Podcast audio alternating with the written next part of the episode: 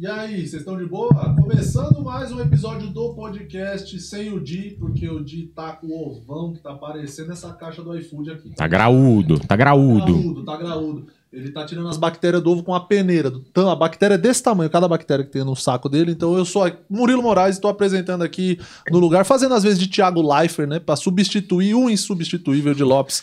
Começando mais um podcast. Se for ao Ingrid, vivo. é, você tá fazendo às vezes de Thiago Ventura. Thiago Ventura também. também. Eu tô no mix de Thiagos. Você viu essa?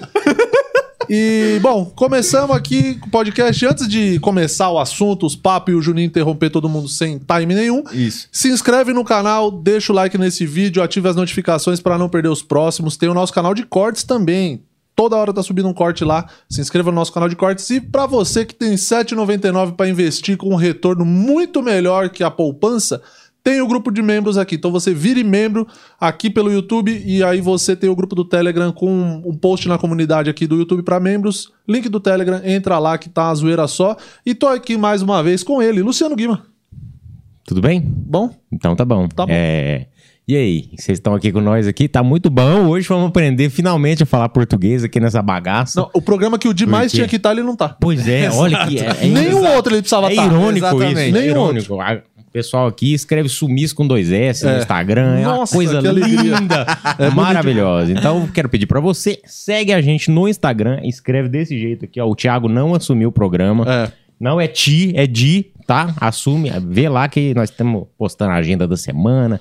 Tem o canal de cortes também, estamos no Spotify, estamos pra todo lado. E comente uma palavra pra engajar esse episódio. Ah, Tem que, ser palavra? aquela, né? Aquela. Então vai, comenta aí, cringe. Cringe. Comenta, Cringe. deixa lá no comentário. Isso. É, e antes de mais nada, Murilo, eu queria pedir pra você pegar essas duas publicações que estão Ah, atrás de isso aqui você. dá uma vergonha, isso aqui é uma Isso vergonha. Hoje a gente tem um professor, Professor aqui. de português, não, um- um- Ah, não. uma revista minha e do Di. E um, Não, por favor. O meu livro e a revista do Di. Não, não teve nem revisão. Hoje a gente trouxe. Foi e- lá, porra. Hoje é o livro Não, isso é de respeito, caralho. Pronto. É isso. Sejam muito bem-vindos.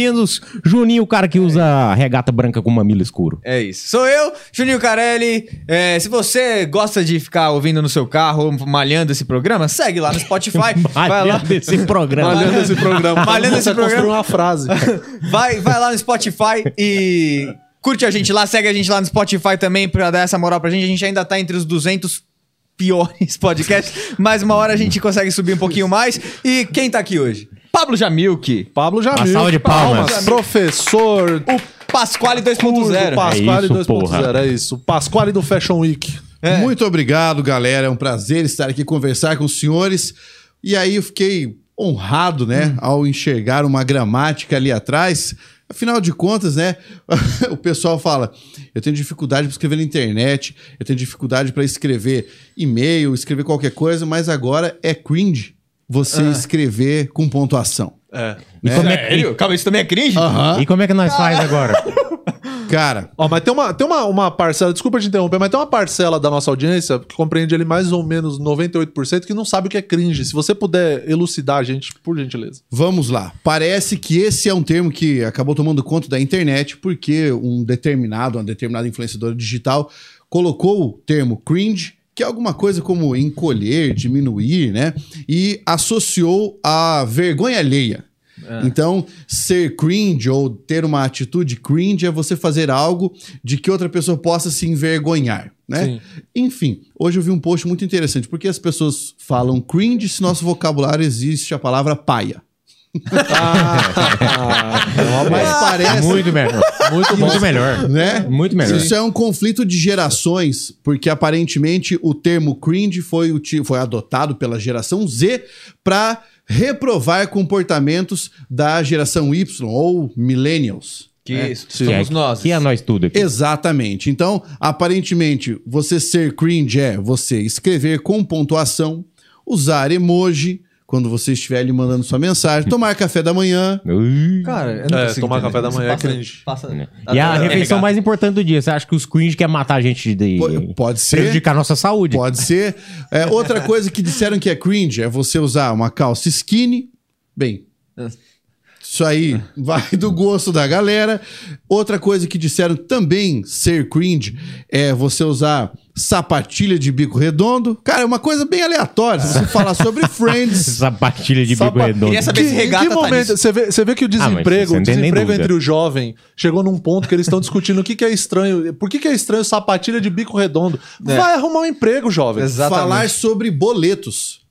Falar o tempo todo sobre boletos Aham. também é considerado cringe. Ah, isso é que ne- adulto, que eu acho- eu acho que é pra- Isso aí já, já vai chegar. Eu acho que a geração Z inventou esse termo aí e todas essas desculpas que é cringe pra não trabalhar. É Porque lógico. pagar boleto é, é cafona, né? É Tomar, Acordar tomar, cedo, ca- tomar cedo. café. Acordar cedo e tomar café é cafona. Daí vamos, vamos falar que pegar metrô pra ir trabalhar é cafona. Também, é, tudo é Bater cringe. ponta é cafona. Tudo é então, cringe. assim, você não pode É. trabalhar, é isso. Exato, é isso. Ir Falando pro- em trabalhar... Ir pro, shopping, ir pro shopping dançar no TikTok é legal. Isso aí é legal. né?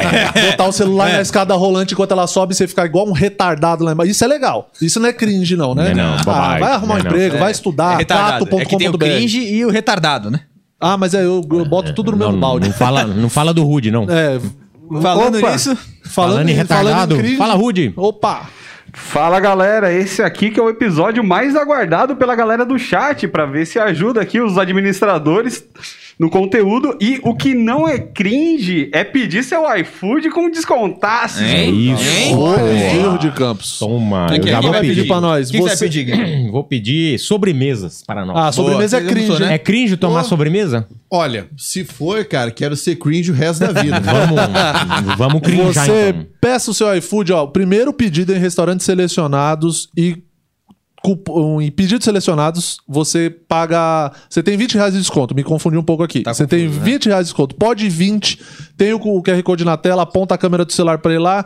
Faça o seu primeiro pedido no iFood. É um pedido pro CPF, tá? Vamos lá. Vamos falar mais de cringe, que eu gostei do, do Vamos, cringe. vamos. Vai. Da onde vem? Que- Como é que é esse lance? Como é que eu sei que eu sou milênio? Quem que é geração Z? Quem que vem depois da Z? Quem que tem 10 anos hoje é o quê? Essa é uma classificação que ocorreu depois da- depois da Segunda Guerra Mundial. Então, depois da Segunda Guerra Mundial, começaram a classificar a partir do fenômeno dos baby boomers, né? De 45 até 1960, aproximadamente, Por essa de um geração. boom de bebês, é isso? Isso mesmo, uma quantidade grande de nascimentos. Então, essa foi a chamada geração dos baby boomers. Depois dessa geração, nós tivemos ali a geração X, né? Porque você vai seguir X, Y e Z. Então, a geração X, 61 até 1980, alguma coisa ali. Depois, os millennials, que aquela galera que foi nascendo assim na troca, né, na passagem do milênio, 81 até 90, 96, e aí a geração, a última geração, geração Z, que veio de 97 a 2010. Então, Ah, essas tá. são as gerações, né? É lógico, eu, gravei um vídeo sobre isso e a galera falava, cara, eu sou nascido na geração Z, mas eu nem me identifiquei com essa história de cringe, essa, essa, essa conversa. Eu descobri isso nesta semana também. Então, algumas pessoas nem sabiam o que, que era isso. É aquele tipo de coisa, é um epifenômeno, né? A parada surge, de repente, toma a internet, todo mundo tem que ficar sabendo o que é, tem que ficar antenado, já tem que seguir a tendência. Entendi. Certo. Você, você é de que ano? Eu sou de nasceu- 87. 87, então todo mundo aqui é millennial, né? É. Sim. Aí eu pergunto pra vocês. Vai. Todo mundo aqui, vocês nas- você nasceu no Brasil? Todo mundo nasceu no Brasil, Nasci no? Brasil. Então tá certo. Como que a geração millennial não vai ser cringe? Olha o que foi os anos 80 no Brasil. Cara, quem mudou sobreviveu mudou aos de anos 80 moeda no umas Brasil... 200 vezes. Era inflação. Você ia no mercado de manhã, olha o que é cringe, ô jovem, você que não sabe o que é isso. Cringe é você ir no mercado e comprar uma bolacha de manhã por um real e de noite por 88, porque aumentou o preço. Então não tem como a gente não ser desse jeito. A gente é assim, é fruto da nossa geração. Não, o que, que é melhor? É ser assim ou ser geração Não, Z? ser assim. Eu Pronto, eu sou, eu Eu sou esse também cara. Eu, eu sei assim. Esse choque tranquilo. de gerações, ele. Quando que foi o último desse? Ele, na verdade, ele é comum de uma geração para outra. Esse choque é muito comum. Se você parar para pensar... A gente chamar os caras de boomer.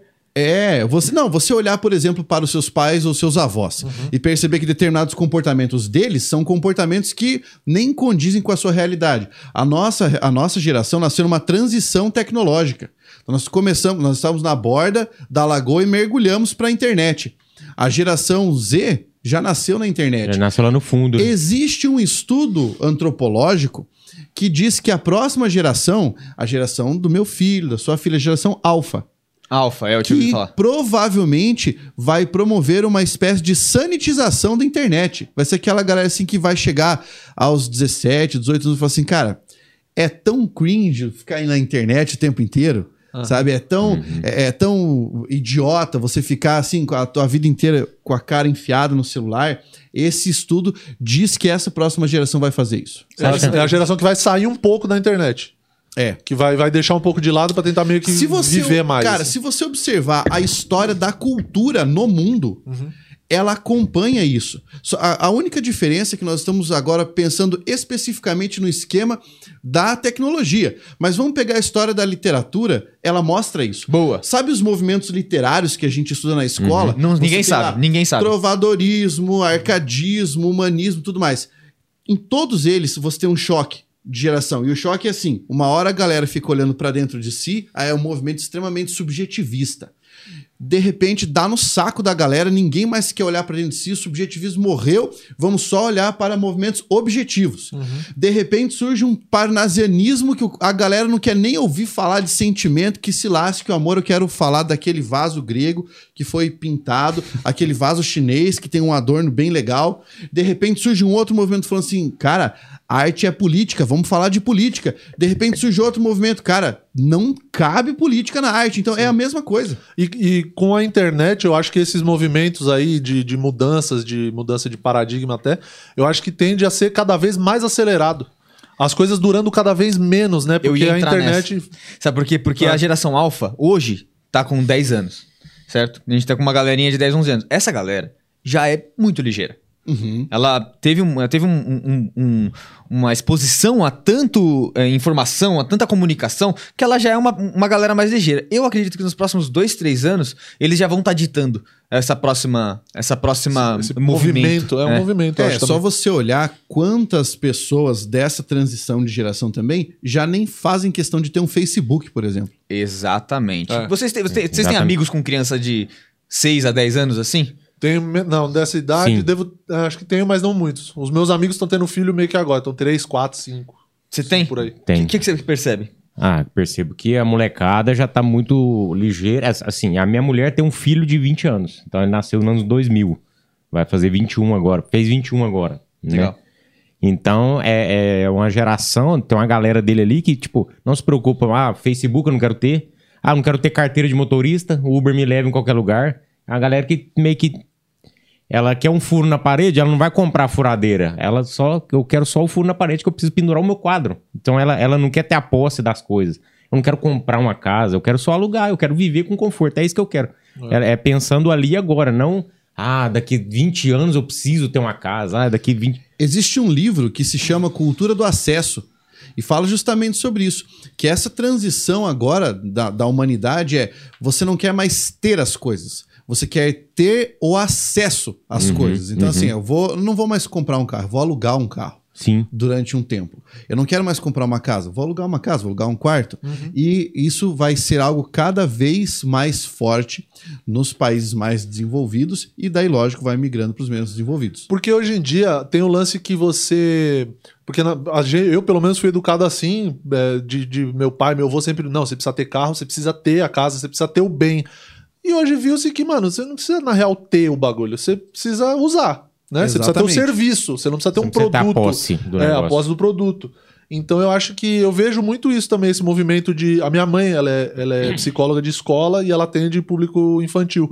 Então tem muito desse movimento de coisa de é, você socializar mais as coisas, o serviço, por exemplo. Um carro você aluga, eu alugo, ele aluga o mesmo carro, né? Exatamente. precisa- é o lance do consumismo Isso, também. e é uma transformação do consumo. É. É uma transformação do consumo. Aham. Porque antigamente, o que a gente pensava? Eu quero ter essa coisa, eu quero comprar uma gramática para eu ter na minha biblioteca. Sim. Eu quero comprar um DVD, eu quero comprar um disco, eu quero montar uma coleção de vinis, Sim. né? Hoje a galera já não pensa nisso, cara. É só streaming. É, É, você paga o que é assinatura. Então, a própria cultura do consumo mudou. O, co- como nós consumimos hoje, por exemplo, é, seleta de vinhos.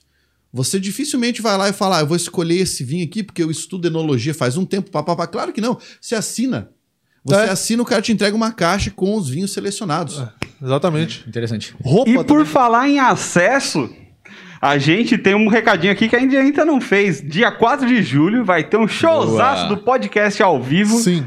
Você pode comprar é, vendo o QR Code que tá aí na tela, aponta sua câmera pro QR Code, compra por 20 reais. Na hora vai ser bem mais caro, vai ser aproximadamente 75 mil reais. Mas agora é só 20. E se você mandar uma mensagem boa com a hashtag Eu Quero, você pode ganhar um par de ingressos VIP pra esse show. Vai ser um par só, Rudy? Vai- Vão ser dois pares. A gente vai Boa. sortear um até a metade. Sortear não, vou escolher aqui qual que é a melhor mensagem. É, democracia. até sai pra metade lá. do programa. Democracia. E depois vai ter uma outra. Tem que convencer o Rudy. Muito bom. É, É isso. Essa gramática, por exemplo, a gente alugou pra ter aqui. A gente É, não precisava ter comprado. entendeu?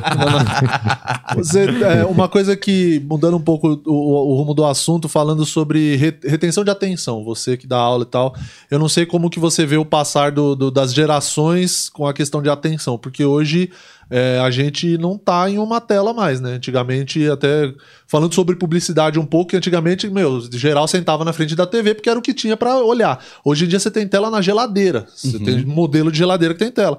Como que lida você, como professor, com essa situação do, do jovem, é, e principalmente em tempos de home office, tá em 200 telas mesmo, olhando para 200 telas ao mesmo tempo? Vamos lá. Se eu fosse um professor extremamente tradicionalista, Aham. eu ia ficar aqui reclamando dessa galera. Aham. Do tipo, é o pessoal que não lê, porque não entende o que lê. Na realidade, o professor hoje precisa compreender que a geração mudou e que a tecnologia mudou e que todas as mídias também mudaram. Então, hoje, a pessoa é muito diferente daquela pessoa, por exemplo, que ia pegar um livro do João Guimarães Rosa e ia ficar lendo esse livro durante um mês para entender tudo que estava ali. Então, o nosso foco de atenção é diferente. Você precisa hoje, ah, eu quero um livro que vá vender muito e que a galera vai conseguir consumir. Perfeito. Converse com qualquer editor. Ele vai dizer para você: escreva um livro que tenha até 200 páginas. Olha só. Caralho. Por quê? Porque, cara, você pega um livro gigante, sabe? Você. Quantas tem aí? Ufa. Cê- 152. Aí. 78. Cara, está exatamente É, no padrão. do-. Você precisa observar o tipo de fonte, né? A tipografia. 105, 100, 150 páginas é o quê? Um livro de 4, 5 horas? Depe- Aí depende da densidade do texto, né? Se você estiver acha- sendo alfabetizado agora, vai demorar um Sabe pouco por mais. quê? Porque texto narrativo, texto narrativo, você lê muito mais rapidamente. O texto narrativo pode ser desafiador? Pode, mas ele não te obriga a ficar fazendo voltas. Sabe? você segue o fluxo da história. Então é por isso que você ainda consegue pegar uma coleção como Crônicas de Gelo e Fogo, sabe? E ler tudo aquilo. Mas Essa é dificilmente. pesada você, é. Mesmo assim, essa aí é Sim, pesada mas densa. ainda é narrativa. Agora experimenta você pegar a coleção do, do Yuval. Jung. A coleção do, do Nietzsche, por exemplo. Você pega uma Aurora do. Nietzsche, que é um Puta livrinho pequeno, cara. Não dá. Você o vai anticristo. ficar Você pega ali, o anticristo pra ler. É. Nossa. Não, fora o fato de que muita gente vai pegar o anticristo e vai querer queimar o livro, né? Porque vai, vai achar que o cara tá, tá pregando contra alguma coisa ali, sabe? É, é algo muito interessante. Então, em relação à atenção, hoje nós somos multitela, multiplataforma e multitask. Sim. Então a pessoa está lendo enquanto ela escuta uma, uma música no, no seu streaming, ela não tem mais. Difícil ela ter a mídia física, porque ou ela vai estar lendo no celular, ou vai estar lendo na, na plataforma de leitura que ela compra, é, ou ainda vai ter baixado um e-book e se imprimiu, é uma coisa raríssima. É cringe demais, né? Vai ser. É, vai- é muito cringe o cara imprimir a parada. Vai ser muito raro. Manda encadernar, Você né? lê aonde? Ah, eu sou, nesse, nesse Você gosta de papel? Eu gosto de papel, mas tento me virar com as outras coisas. Ah, por que que você gosta do papel?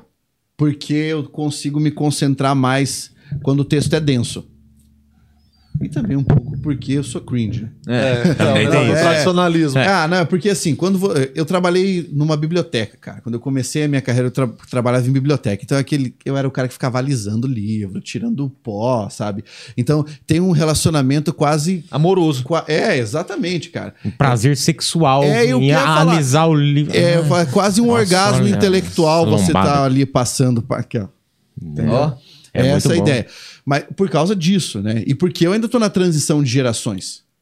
Ah, nós ainda, todos nós estamos nessa transição. Então você vai encontrar gente da nossa idade que quer ter papel em casa. Qual que é o- o- a, a- média de idade do seu curso? Da galera que compra o seu curso? É uma galera que tá preparatória pra, pra Vestibular. vestibular? É um pessoal já mais velho? Como é que, qual que é a, a- a média? É assim? engraçado. Se eu mostrar pra você dos os alunos que eu tenho, eu tenho um aluno que tem 70 anos, uns 60 anos, gente que tá na comunidade concurseira, que é o pessoal numa margem de uns 20 até uns 40 anos, mas também tem muito aluno que vai estudar para Enem. Legal. Ah, tá. Por quê? Porque eu acho que eu consegui meio que montar um esquema é, usando a imagem, o vocabulário, que abarca todo mundo. Então, Legal. de vez em quando tem lá um cara que é profissional do direito, sabe? O cara que geralmente está com terno e gravata, mas está estudando com um professor que usa anel, pinta o cabelo, é cheio de tatuagem, É, Exato. entendeu? Essa roupinha. E o ca... É, exatamente. E o cara, por mais que no início ele pense, pô, isso não vai ter nada a ver comigo. Depois ele começa a perceber que eu estou trabalhando com gramática, com interpretação de texto, às vezes com leitura e cognição, que é para trabalhar esse esquema da atenção. Então, assim, eu consegui pegar um- uma variedade grande de gente para estudar comigo nesse aspecto. E uma coisa curiosa, eu dificilmente fico só no macetinho. Os meus alunos, se você conversar com os alunos, são aqueles caras que. Porra, por que, que tem vírgula aqui? O cara vai falar, ah, não, porque é um adjunto adverbial deslocado. O cara sabe porque eu vou aprofundando a matéria. Legal. Eu posso começar no- na superfície, mas a minha ideia é fazer a pessoa gostar de estudar português. E você sente esse choque de geração dos alunos? Tipo assim, o cara que tá estudando para Enem o, e o cara que tá prestando concurso agora com 40 anos. Você sente diferença do jeito que eles aprendem? Você tem algum tipo de dificuldade Sim. nisso? Eu sinto a diferença porque são necessidades distintas. Quer ver um exemplo bem simples? O cara mais velho, ele, ele manda mensagem pra mim, ele fala assim: "Professor, comprei o curso porque eu queria aprender português pra vida. Eu não aprendi o suficiente na escola e eu queria aprender pra dominar." Beleza. Então você sabe que esse é um cara que vai assistir até o fim. Com toda certeza. Agora, de vez em quando, quando o cara quer, ah, eu quero passar num concurso, o cara não assiste a todas as aulas. Ele vai lá e olha, crase, pontuação, concordância, regência. Ele viu que é o que tem no edital dele, Ah, ele começa a estudar isso. Ele só pinça ali o que, que ele vai usar. É, Você se aí- sente usado? Não. não. Sabe por quê? Cara, Porque só assim, ó, não- não- o cara não me, me tratou, não me deu a atenção que eu queria. Não, eu penso assim, se o cara Pagou, né, tiver, também, né? se o cara estiver estudando língua portuguesa, pra mim já tá valendo, cara. Nas graduações hoje você quase não tem aula de gramática. Se o cara comprou um curso meu porque ele quer estudar gramática, meu, eu quero dar um beijo nele. Entendeu? Certo. Eu, que- é, eu, eu me sinto honrado quando o cara eh, confia em mim pra estudar aquilo que representa a minha vida, Uhum. sabe? Que é o estudo de linguagem. Sim. Então isso é uma coisa, pra mim, muito importante. Mas o que, que eu noto? O cara que estuda dessa forma utilitarista é aquele mesmo cara que depois de um tempo fala assim: eu não sei por que, que eu não tô acertando uma questão. Daí Hum. eu pergunto pro cara: você assistiu a quais aulas? Ah, sim. Fala, Ah, tá. essa, essa, essa. Fala, então, bichão, você não tá acertando porque você pulou a primeira parte do curso. Normalmente esse cara é o cara que usou de forma utilitarista só o que ele precisava. Aí vai ser aquele cara que vai voltar depois e falou: vou querer pra vida, porque eu não aprendi. o cara vai voltar. Geralmente é isso aí, cara. Os cara vo- É, porque o estudo, qu- quando você dá um. Você cria, né? Cria um curso e tal, ele tem uma lógica, ele tem uma sequência, não é um. Um bocado de coisa solta que você foi, foi juntando ali. Ele tem uma, uma linha, né? É, Então, exatamente. quando o cara pula alguma parte, ele acaba perdendo alguma coisa. E sabe? O o Augusto Conte falava isso, o cara lá do positivismo, né? Você, se você pular algumas, ah, alguns degraus na sua preparação, você vai ter lacunas e algumas vezes lacunas que vão ser é, intransponíveis. Você não vai conseguir passar daquilo. Ou você volta e faz tudo de novo, ou você vai ter problema. Aham, sabe? Mas o que eu percebo, acontece muito isso porque a educação sempre foi, mas agora acirrou mais, virou muito mercadológica. E pouquíssima gente leva a educação a sério. Ótimo, que eu queria chegar nisso. Porque você em nenhum momento falou que a galera que tá, tipo, no colégio usa você como reforço. Você tem, você tem alguma, alguma parcela de alunos que usa você como reforço do- enquanto tá estudando no colégio ainda? Tenho. No meu canal do YouTube é, cara, é, é gigante. É gigante a parcela de alunos que falam assim, ó. Professor, minha professora recomendou seu canal e eu tô vindo aqui assistir pra reforçar os conteúdos. E- mas o que, Ah, que você hora. percebe dessa, dessa geração? É uma geração que tá interessada no- em estudar dessa forma, digital, porque a sala de aula não prende mais ele? Isso também. Isso também. A sala de aula já. Bem, a sala de aula não é atrativa, cara. A sala de aula não é atrativa. A sala de aula é a mesma sala de aula há 500 anos, cara. É o mesmo modelo. Vamos voltar mais ainda. Quando Platão propôs a academia, vamos reunir pessoas que queiram estudar e um tutor para ficar explicando. Cara, é o mesmo modelo da De- Grécia. Sim. Aí você fala, não, mas em. Mas não funciona bem. Não, aí, aí o problema é o Pra isso, conceito por de É que bem. ninguém previa a internet, O né? problema é o conceito de bem. o problema é o conceito de bem. Nesse caso. Está funcionando bem? Depende. Eu estou formando uma pessoa para quê? Eu quero formar um cara para sair e entrar no mercado de trabalho? É isso? Porque se você me disser, é, então eu vou te falar, então isso se chama educação tecnicista.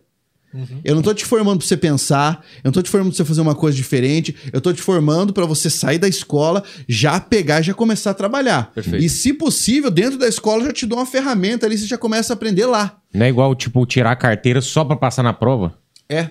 Exatamente a mesma coisa. É a educação utilitária. É o princípio de você formar mão de obra e não formar gente que pensa. Porque gente que pensa é transgressora, Sim. gente que pensa é subversiva, Perfeito. gente que pensa é perigosa. Entende? Então, quanto mais você conseguir embotar, né, deixar assim sempre do mesmo jeitinho, mesmo padrão a educação, você vai ter sempre o mesmo resultado. E é Operário. fácil trabalhar com pessoas previsíveis. Sim. Perfeito. É, É, o, que, você- é o que o Juninho utiliza aqui com os funcionários dele, você acredita? Exatamente. É o, o- a questão de, de você educar, né? Que a gente tava falando de, de ser só pra mão de obra, né? Isso. Eu não sei como que é o teu conhecimento de educação, assim, de, de países desenvolvidos, de países subdesenvolvidos, porque eu tenho a impressão que, que quando o país é mais desenvolvido, tem uma cultura melhor, uma questão é, que leva mais a sério a questão do ensino, eu acho que pode ser que aconteça de formar mais pessoas pra pensar mesmo, pra formar cidadão, não pra formar o cara que vai apertar parafuso ali ou o cara que vai fazer tal coisa aqui, entendeu? Eu, eu não sei como que você vê essa Olha parte. que legal. Você usou duas palavras aí que são muito importantes para todo o universo da pedagogia, o universo da educação. Uma delas é educação, educar, e outra é ensinar. E são palavras que possuem etimologias bem distintas. Ensinar vem de ensinare, que significa colocar um signo. É como se fosse o seguinte: quando quando você vai fazer a primeira Eucaristia ou, ou Crisma, Eu fiz crisma. o sacerdote fez- faz um fez sinal. isso? Você fez essas coisas? Um óleozinho, um Isso, quando batiza a criança, mesmo esquema. É. Sabe? Ele está aplicando um sinal. Isso no latim, ensinare, que é o movimento que é de fora para dentro. Então, quando eu te ensino, eu estou pegando alguma coisa e vamos utilizar Colocando o termo você. é enfiando no cidadão. Sim. Você tá falando isso por causa do crisma, é padre, criança, não? Você quis dizer que o Kid Bengala é o educador? É. Um ensinador, Um então. ensinador. Ensinador. É, um ensinador. E é uma régua, viu? Agora acabamos de decifrar o mundo pornô. Ah, exatamente. É, e e a olha só que- palmatória é grande. E, e- é engraçado, né? O termo palmatória aí foi num duplo sentido ótimo. Agora, educere, né? Que é o que forma educar, significa exatamente o contrário, que é você trazer de dentro o conhecimento da pessoa. Era o procedimento que o Sócrates usava. Ele fazia perguntas para que você chegasse a uma conclusão por meio daquilo que estava dentro de você. Então é fazer aflorar o conhecimento. O sistema educacional, quando é tecnicista, quando é assim, só ensina para fazer a pessoa aprender e que se lasque, que tem aquele monte de coach de alta performance que é assim, ó, falando, senta a bunda na cadeira e para de reclamar e não sei o quê. Aham. Esse tipo de coisa, imbecil no meu ponto de vista. imbecil. Obrigado, obrigado. É isso. Eu penso a mesma coisa. Então, beleza. Acho. É Grita! tamo Ah! É, Como é que chama? é o mesmo esquema. Tony Robbins. Esse. Tony Robbins, esse é incrível. O que que acontece, cara? Nesse caso, você não tá trabalhando com conhecimento. Quando você fala para a pessoa assim, ó, você tem que sentar e você vai ler e não importa a dificuldade, não importa a sua de onde você veio. Cara, tudo isso importa. Para um educador, tudo isso importa. São condições de aprendizado, tá? Mas vamos lá. Quando o cara fala isso, ele está tentando ensinar. E ensinar é você transmitir informação. Informação não é conhecimento. Conhecimento é informação processada. Conhecimento vem de dentro. Conhecimento vem de um processamento da informação. Então, o educador leva em consideração todos os aspectos: a autonomia de quem estuda, o contexto de quem estuda, a realidade de quem Mas estuda. como é que você faz isso na internet? Como é que você sabe se o cara tá realmente absorvendo o conteúdo que você tá passando, ele tá realmente aprendendo, tendo uma troca? O problema é o realmente, porque realmente o professor nem na sala de aula sabe. Mas quando você tá no tete a tete com o cara, ou, na- por exemplo, ensino de instrumento. Vou ensinar o piano pro cara. O- o- quando eu, eu, eu dei uma aula que ficou gravada e o cara tá tentando estudar em casa. Uhum. E eu peço, deixa eu ver como é que você tá fazendo. Eu peço pro cara mandar um vídeo, deixa eu ver como é que você tá fazendo. Geralmente tá errado. Mas assim, é, geralmente tá errado. Se o cara tá na minha frente, é tipo. É assim, burrão. Você Como vai é que você e corrige bom de ensino. É a famosa didática. É, a didática. Não, é tipo, assim, boa. burrão. É, anta. É, é só botar assim. Só que como é que eu faço isso com o cara à distância? Mas olha que curioso. Aí você está trabalhando com o aspecto de que você passa informação e observa a performance do cara. Exato, porque, mano, por mais detalhista que eu seja, por mais simplista que eu seja, pra tentar falar de diversas maneiras, tentando ativar todas as áreas de conhecimento do cara de formas diferentes, volta errado. Mas sabe por quê? Porque você tá de regata, o cara não consegue prestar atenção.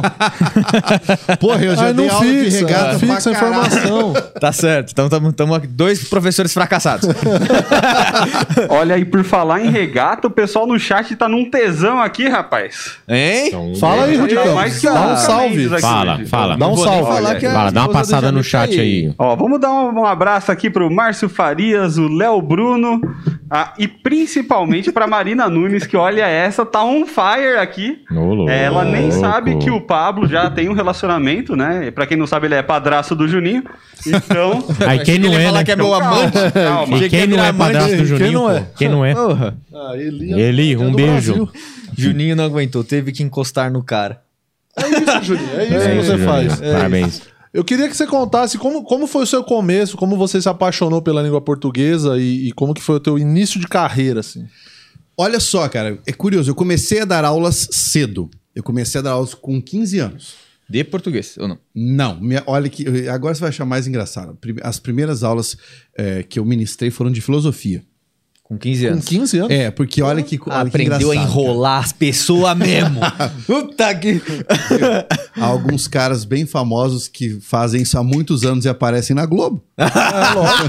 Vamos tentar, né? Eita, Eu costumo vamos dar dizer- nome aí! Eu costumo dizer que é só você colocar um blazer, né? Coloca um Ah, vai blazer, uma camisa branca por baixo e fale assim com um tom professoral que você acaba virando um desses aí, né? Eita, quero nomes. E vai sair até o fim da. Enfim, cara. E aí foi o seguinte: nessa época, nós estávamos vivendo uma transição.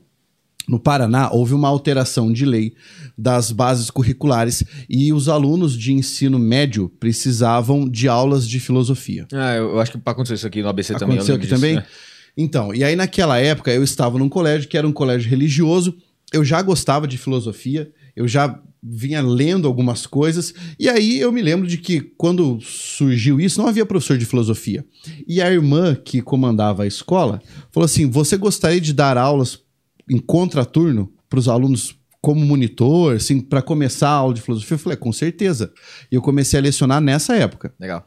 mas ainda era filosofia. O meu objetivo nem era fazer letras, nem nada, que eu queria ser físico. Eu queria, eu queria ter feito física. Fisiculturista? E Eu que queria- físico. Eu queria ter feito física. Só que não havia ali, né, na, na região do entorno onde eu morava, nenhuma graduação que fosse específica para física. Eu ia ter que me mudar. Eu pensei, cara, não. Porque eu vim de uma família que era uma família pobre, então eu precisava trabalhar. Saca? Então o que, que você faz? Eu vou ver em que graduação eu me encaixo. Eu gostava de ler, eu gostava de escrever. Falei, cara, vou fazer letras. Uhum. Aí, beleza. Quando eu decidi fazer letras, eu pensei, cara, acho que é isso aqui que eu vou querer fazer pro resto da minha vida. Porque eu comecei a estudar linguagem, eu fiz letras e aí comecei a estudar linguística, história da literatura, literatura portuguesa, literatura inglesa, enfim. E aí eu já comecei a lecionar gramática e produção de texto quando eu estava nos primeiros anos da graduação. Então eu passei minha graduação toda lecionando. né? E assim, o- o- em relação a lecionar, o resto é história, mas eu fiz a graduação em letras, o mestrado em letras, o doutorado em letras. Eu fiz uma transição diária, porque eu fiz um mestrado em literatura e filosofia. E o meu doutorado foi em linguística, mais especificamente linguística cognitiva. E física abandonou. Nunca mais quis voltar Eu para ainda vou números fazer uma graduação em física. Ainda vou acabar estudando porque eu acho massa demais.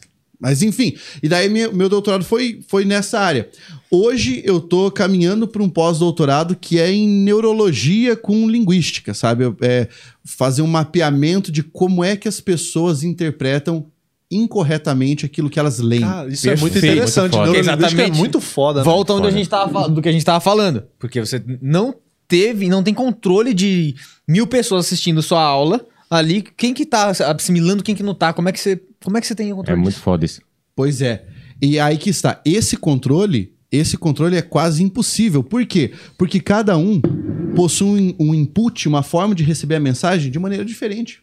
Quando você entra aqui no estúdio, certo? Cada um de nós aqui, se eu fizer a pergunta pra você, qual é a primeira coisa que você enxerga quando você entra aqui no estúdio? As câmeras. Qual é a primeira coisa que você olha? A primeira coisa que chama atenção Tapete.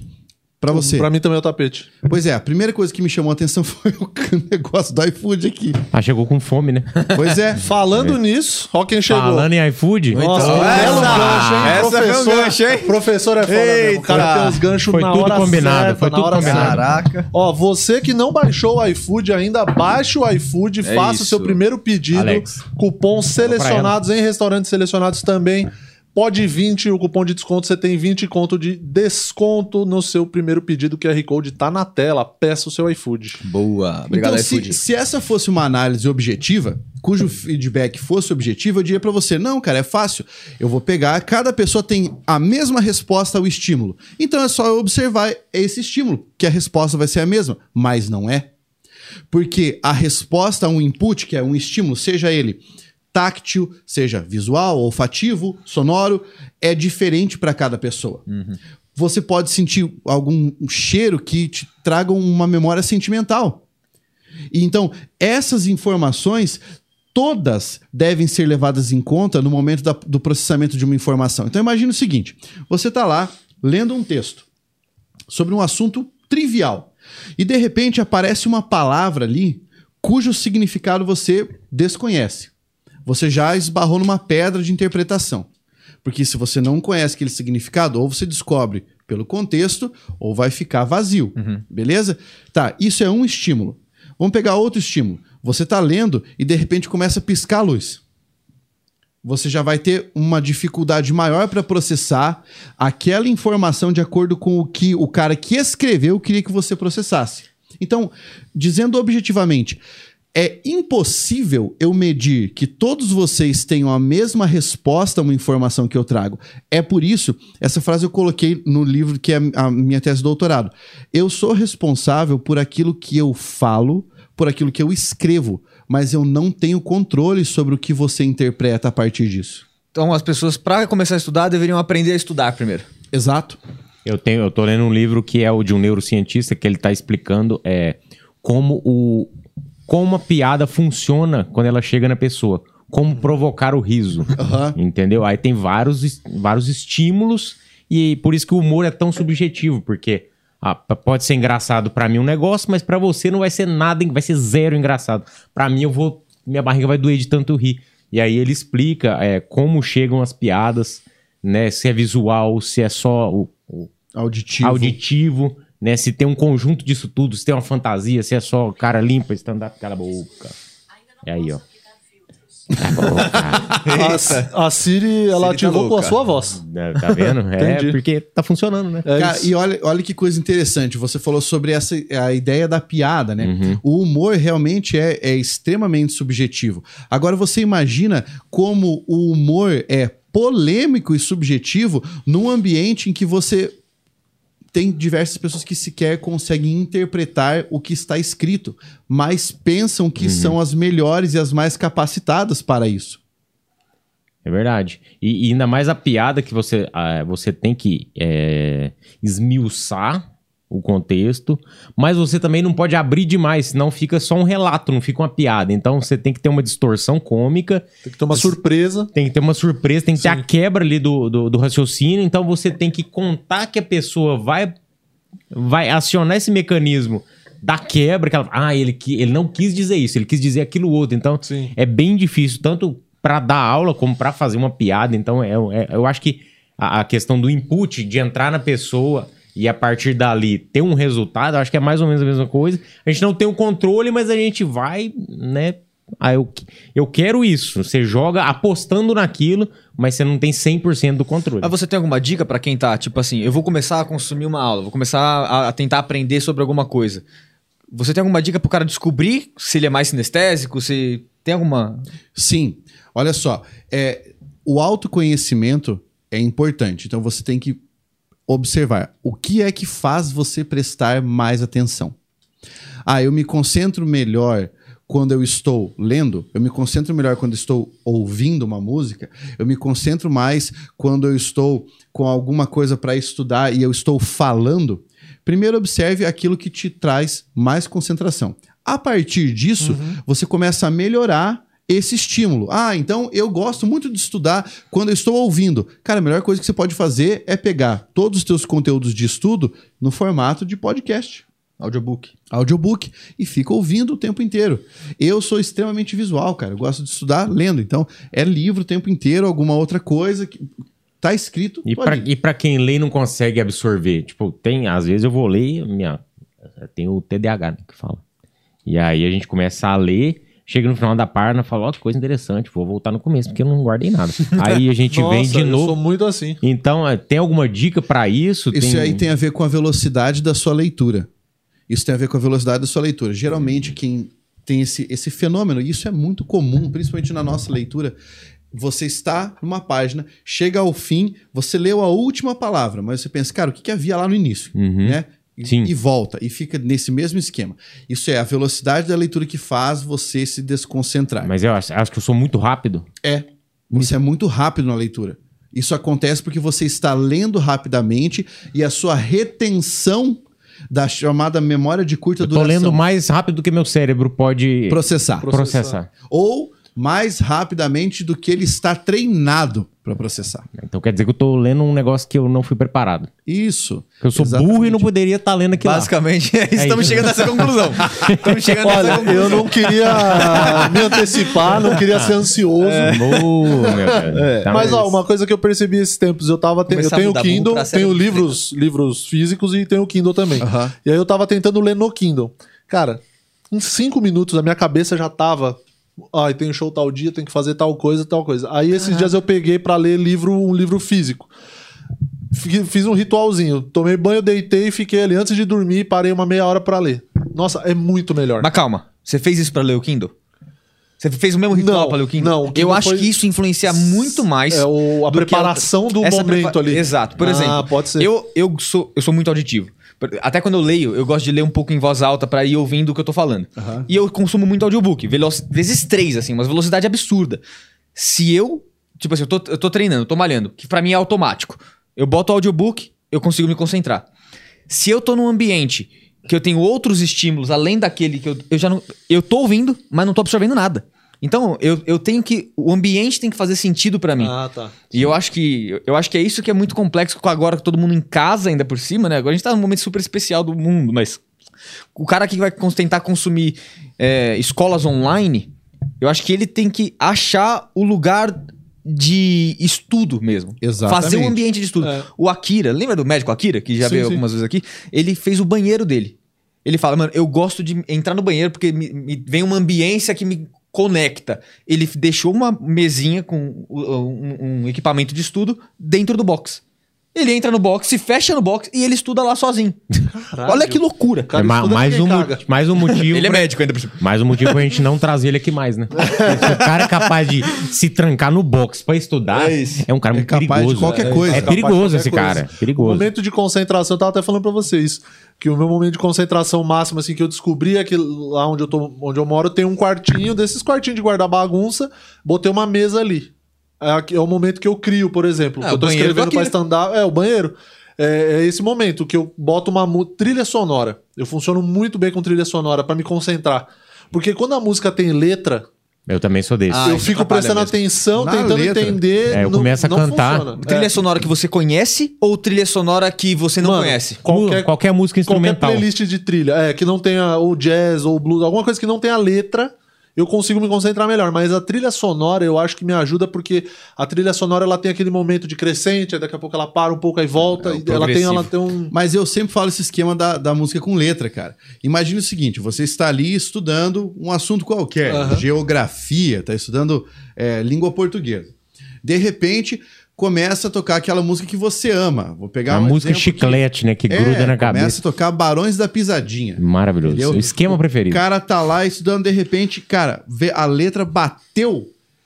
Acabou. Acabou a concentração. Acabou a que você vê, você interpretação tá do dançando, cara. joga o livro lá embaixo. Exatamente, cara. Isso vai criar uma confusão mental no cidadão ali e ele não consegue processar. Ele pode falar, ah, eu gosto, eu acho que isso funciona. Beleza, cara, você acha que isso funciona, Mas você não tá absorvendo. preste atenção como você divide o seu foco entre cantar a letra mentalmente e tentar processar o que você tá lendo. Você falou uma coisa que eu achei sensacional. Você falou assim, Nossa, eu não nossa, para, para.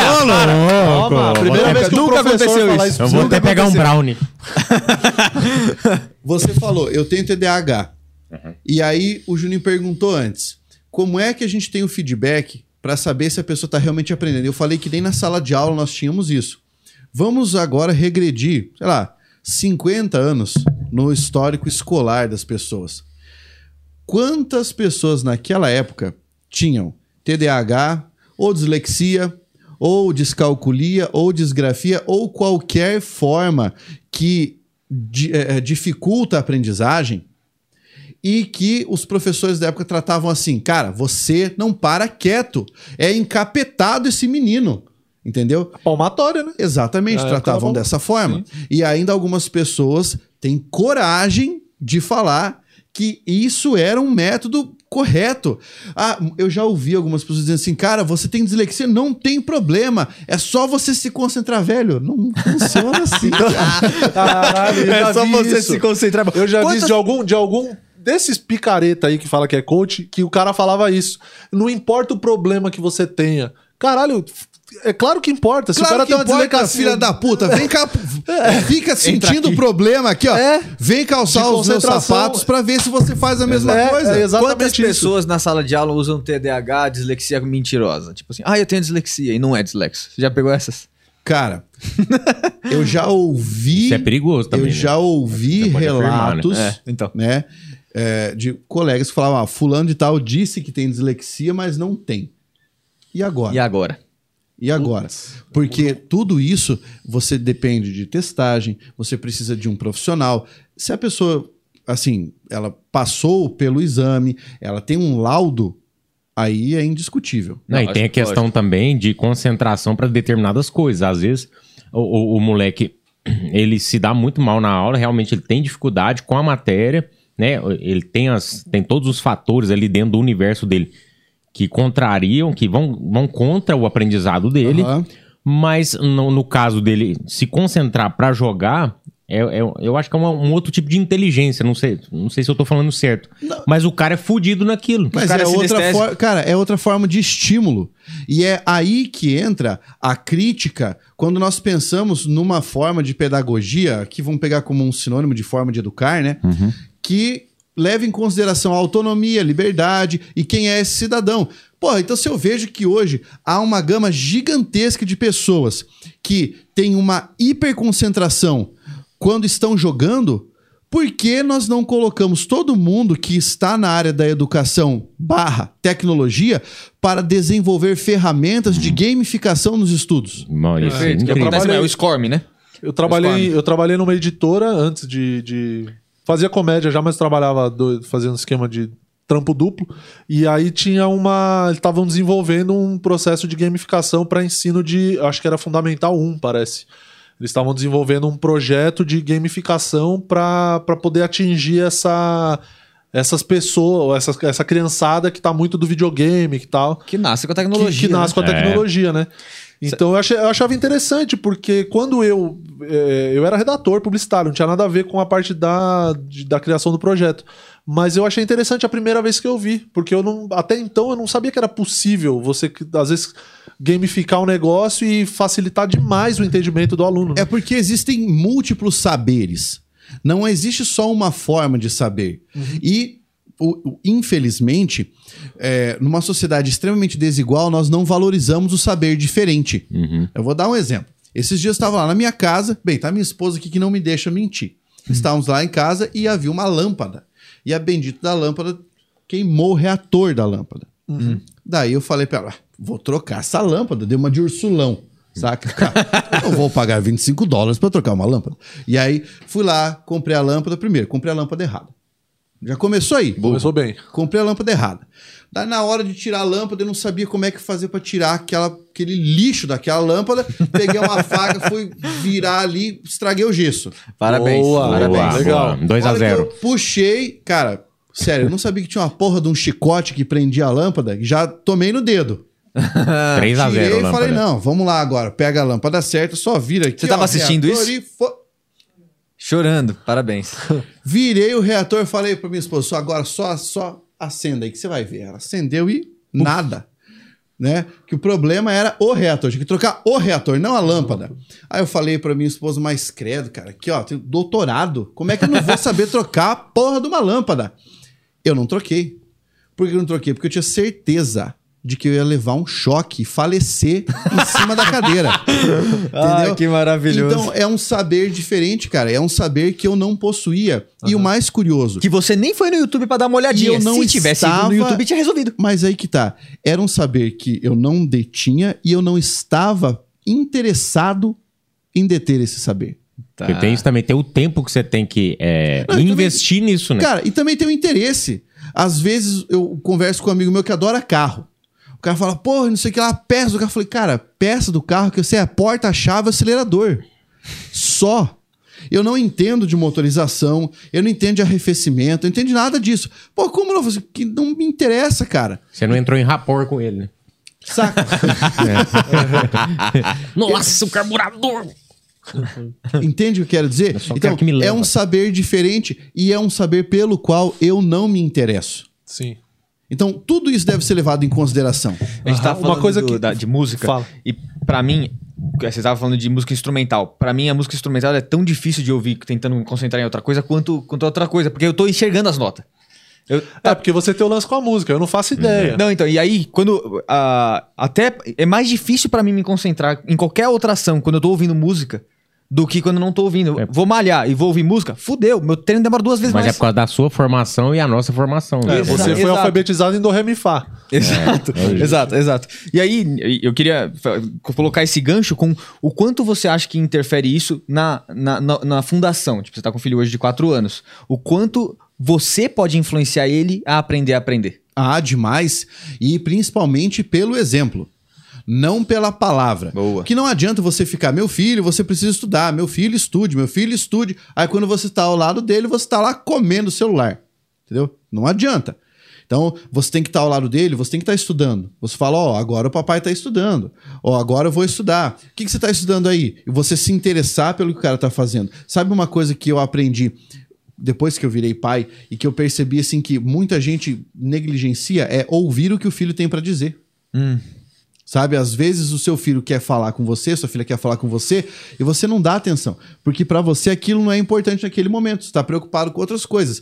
Essa negligência em relação a ouvir o que a criança tem para dizer, ou então aqui eu estendo um pouco mais, ouvir o que o jovem tem para dizer, o que o aluno tem para dizer, essa negligência é que causa a falência de qualquer sistema educacional, de qualquer sistema que pretenda ensinar alguma coisa.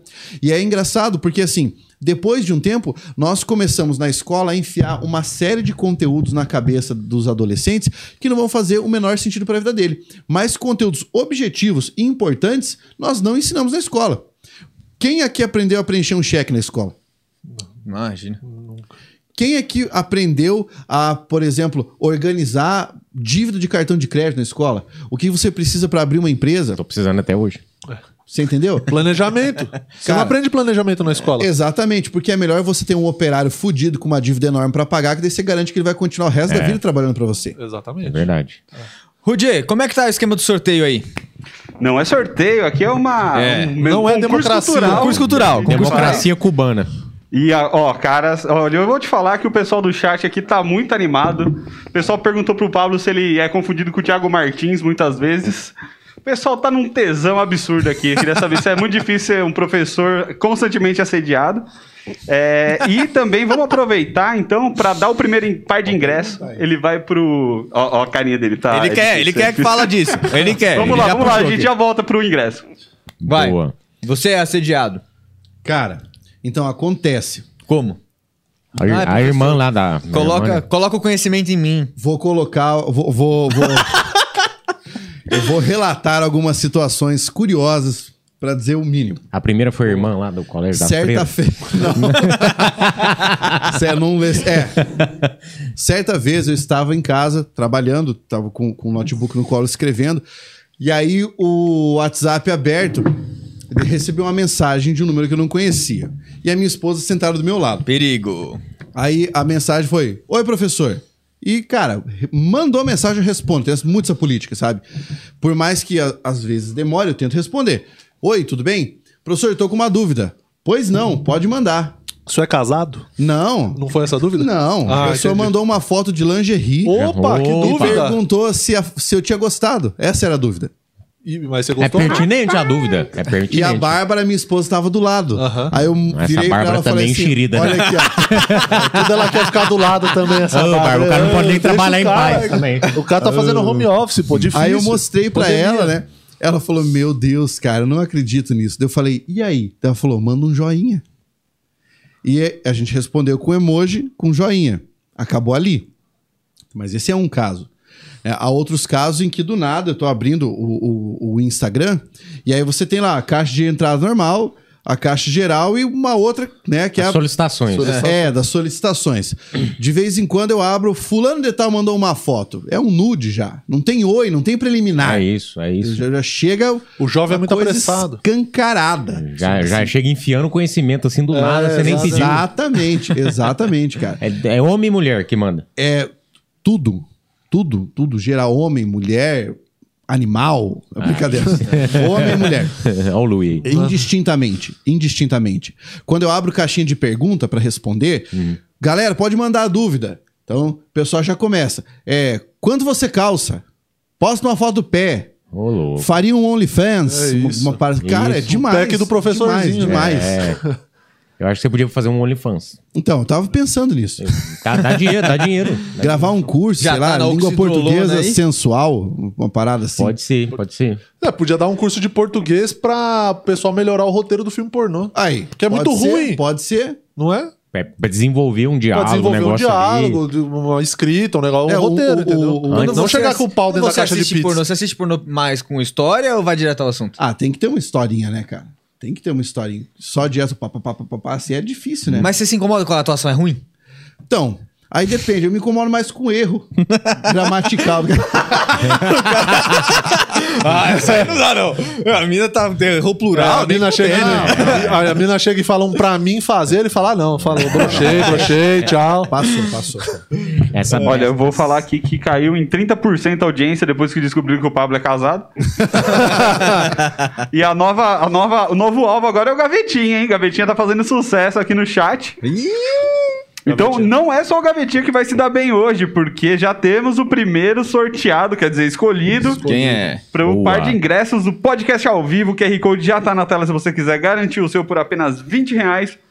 E o primeiro vencedor é o Eduardo Felipo. Ele mandou hashtag eu quero.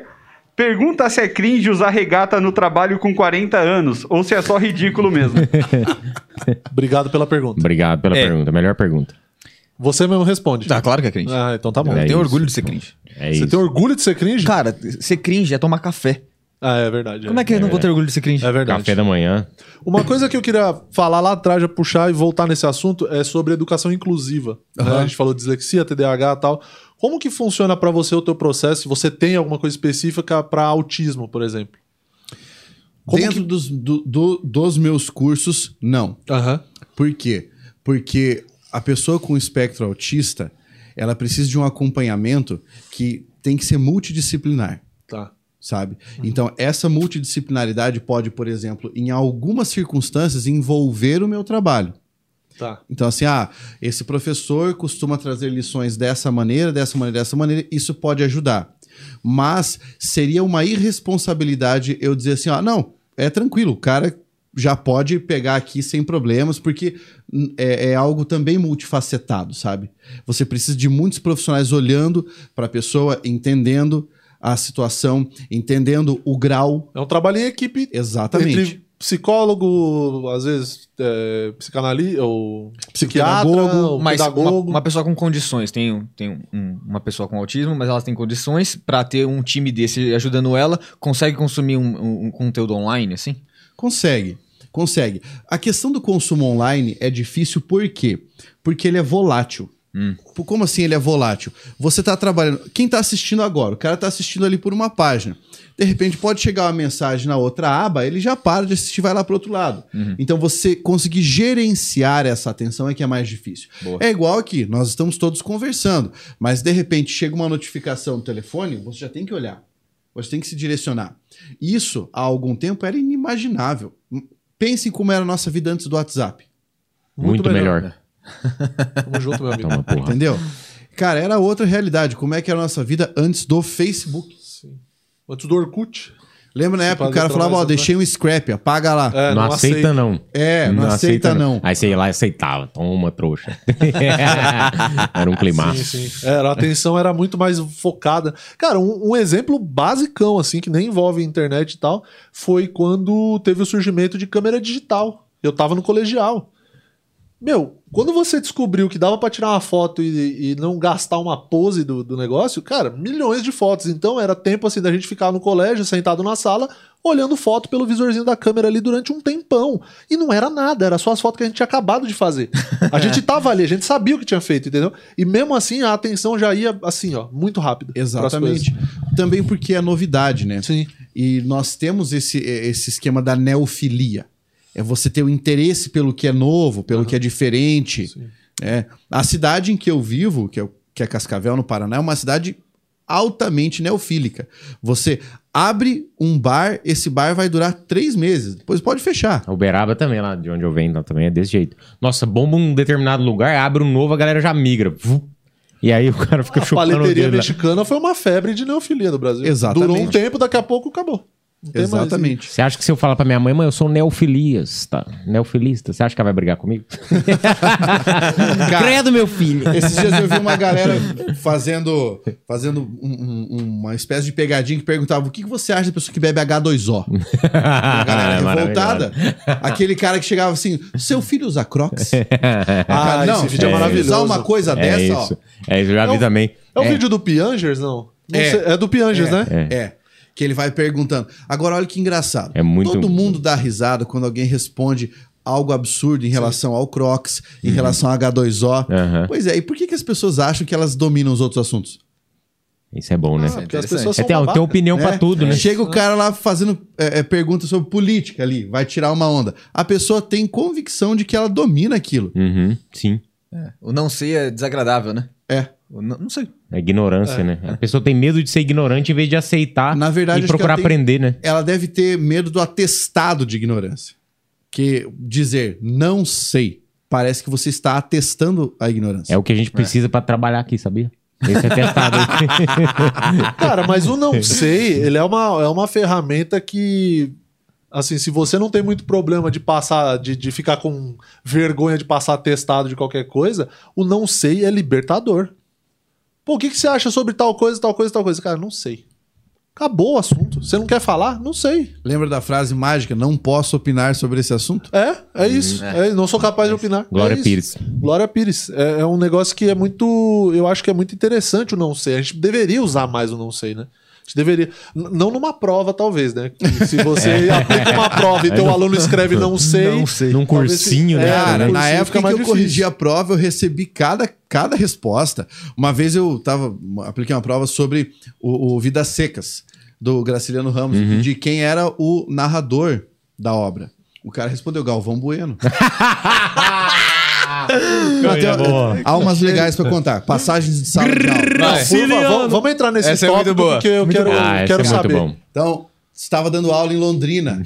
Fui pra lá, sala lotada, 300 pessoas assistindo a aula e eu explicando o conceito de verbo. Aí eu falei, ó, pessoal que tá aqui, vou explicar do jeito simples. Verbo é uma palavra que pode dar ideia de ação, estado, mudança de estado ou fenômeno natural e que pode ser conjugada. O que é conjugar? É você aplicar uma noção de tempo, de modo e de pessoa.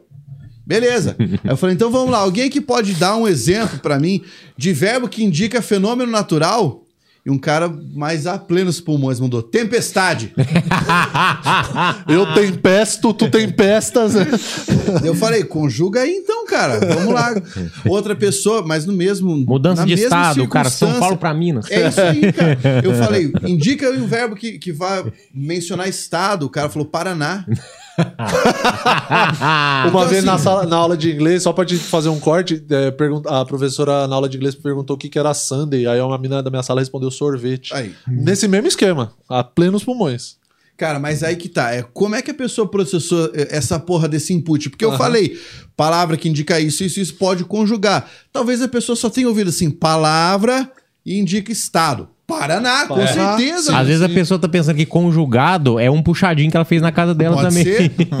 Pode Ah, ser. Não, lá em casa ela fez Você nunca sabe o que é que se passa ou não na cabeça do indivíduo Sim. quando ele manda uma dessa. É. Aí, aí tem a ver com a questão da música do Juninho, que entra o, o input, e como ele tem a, a questão da música muito viva na cabeça dele, ele se atrai muito pela música. É. Às vezes ele fala um conjugado, fala mudança de estado, é, é como o cara vive, né? O cara tem uma ignorância que pra ele conjugado é um, é um puxadinho. Estado, ele tá pensando, tá muito aqui, ó. Ah, agora eu vou acertar, hein? São Paulo, e Paraná. e- Exatamente. É o que chama, é o, eh, o que o Daniel Kahneman chama de sistema 1 e sistema 2 do cérebro.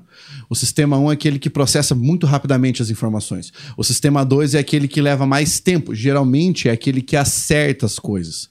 Né? O sistema 1 é aquele que te deixa, que te mantém vivo. Então, se teve um estímulo, ele responde na hora e te, te tira do perigo. Sabe? É da mesma maneira. Então, quando você tem aquelas falhas de raciocínio, pegadinha, que você fala uma coisa, a pessoa não consegue processar de, de imediato, é esse sistema 1 operando. Entendi. É, não, Normalmente é o improviso também, tá dentro desse sistema.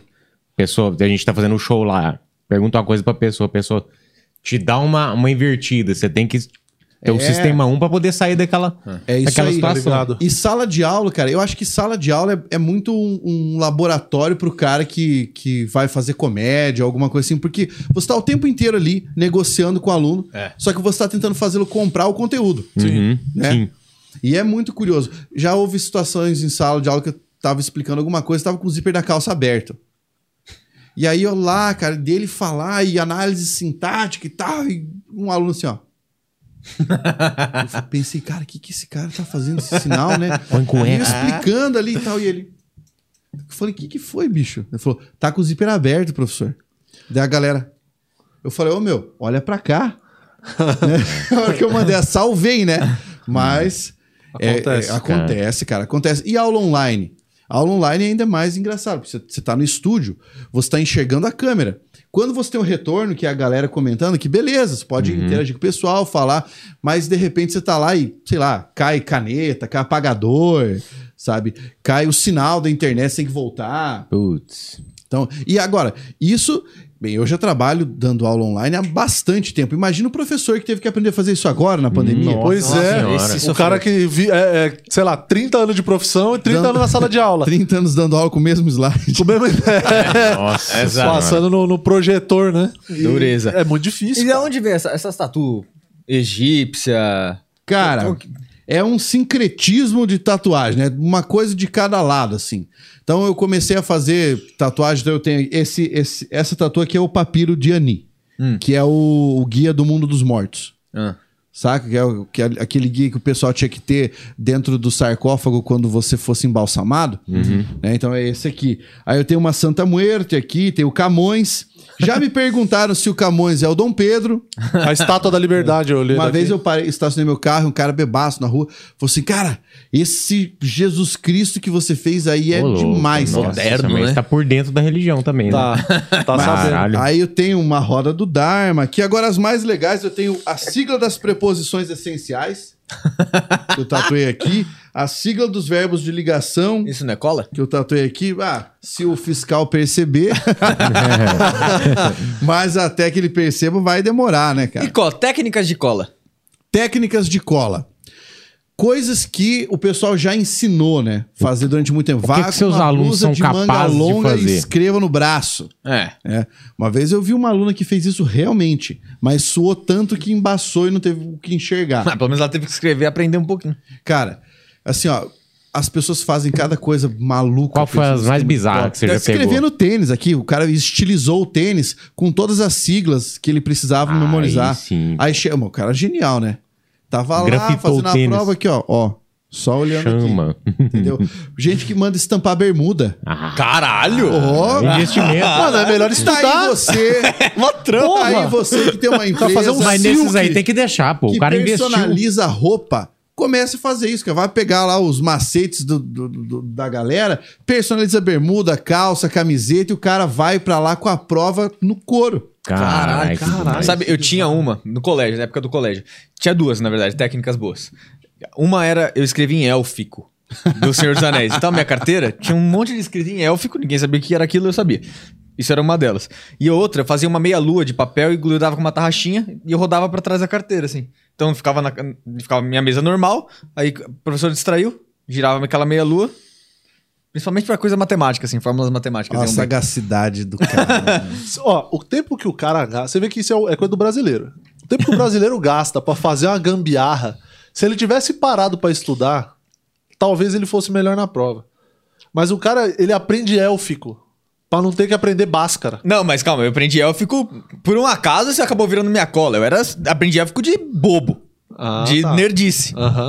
Mas agora você já pensa, você pode vender um curso online de técnicas de cola. De- Isso. Pronto. Ou de Olha élfico. aí. então é, né? promissor isso aí. Élfico, técnicas de cola, entendeu? Já começa a fazer live 5 horas da manhã, que é a hora dos vencedores, entendeu? Nossa Exatamente. senhora da caramba. Trabalha Vai ver enquanto ele- eles estão dormindo e você terá sono no resto do dia. 5am Club. É isso. Como é que você migrou pra esse mundo dos cursos, é, de lançamento de curso? Calma de... aí, Juninho, calma aí, vamos Calma, segurar que a gente tem uma calma. mensagem de um ser superior. Opa! Posso soltar? Acho que são sim, né? Então, tá bom então.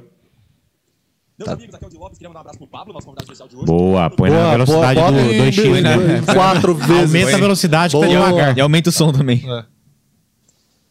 Meus amigos, aqui é o Di Lopes. Aumenta queria mais. mandar Um abraço pro Pablo, nosso convidado especial de hoje, do meu programa. Queria pedir desculpa por não estar presente aqui. Enfim, problemas de saúde, mas a dona Eli já tá aqui dando um help, tá aliviando bem, viu? É... Ô Pablão, queria te fazer uma pergunta, porque os caras estão meio acanhados quando eu não tô aí. Caras ficam com vergonha, né? Primeiro, eu queria dizer que você é a versão do Juninho que deu certo, né? E segundo, que Murilo Moraes só rende quando eu não tô. Você é um ótimo apresentador, hein, Murilo? Mas quando eu voltar, segunda-feira, realmente Acabou pra você mim. vai ficar meio sem função novamente. Sim. E o Guima, impressionante como não rende nada quando eu não tô. Caralho, Guima, você tá assim. A galera tá pedindo o Rude de volta.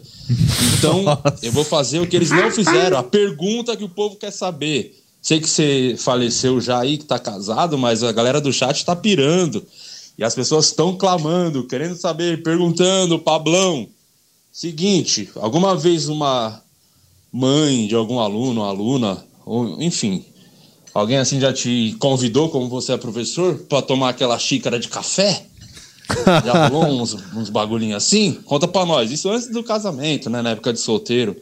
E como que é visto é, pelas pessoas, pela sociedade, pela galera das escolas, é, quando o professor se envolve com o aluno, hein? Conta pra nós. Conta. boa. A gente quer saber das fofocas. Áudio longo, vacilei, o Márcio. Ai, meu saco tá doendo. Caralho, tá inchadão as bolas. Só- vamos lá, que só vai rolar coisa engraçada agora. Vai. Então, em primeiro lugar, é extremamente mal visto o profissional que se envolve com a aluna. O aluno. Sim. Mas todos se envolvem. Ah, boa. Então, assim, é realmente. No segredo, no secreto. É, então vamos lá. Pra vocês terem uma ideia, minha esposa foi minha aluna. Ixi, olha aí. Parabéns, Diego. Mesmo não estando aqui, você deixa esse clima aí, ó. Tá bom, é, é o programa da família brasileira. Nossa, eu vou te falar, viu, A minha Diego? esposa foi minha aluna. Da e o mais engraçado, cara, o mais engraçado, como é que nós começamos a conversar? Eu estava no bar, fui pegar uma cerveja e ela estava, assim, ao meu lado, De olhou pra mim e falou assim: Oi, professor. Desse jeito. Daí eu falei, pô, Já dei aula, então. Oi, tudo bem? E aí começamos a conversar. Aula do quê? É, Que, que fase é essa? Ela foi concurseira uma época em que ela colocou na cabeça, como muita gente coloca na cabeça de vez em quando, que quer virar agente de segurança pública. Vocês estão vendo minha esposa ali, ó, essa cara de policial federal que ela tem. Nossa senhora. né? Eu vi Olhou pela pra algema. mim- olhou pra mim e falou assim, ó, é, tô fazendo concurso pra ser policial federal. Falei, ah, tá bom. Acho que você não deveria continuar. Né? Mas foi, foi nesse contexto. Ela já tinha sido minha aluna nessa época, mas não prestava atenção na aula. Porque depois de um ano que a gente tava casado, Não tinha passado em concurso ela nenhum ainda. foi ver quando eu assinei o, o- o nosso casamento que eu era canhoto.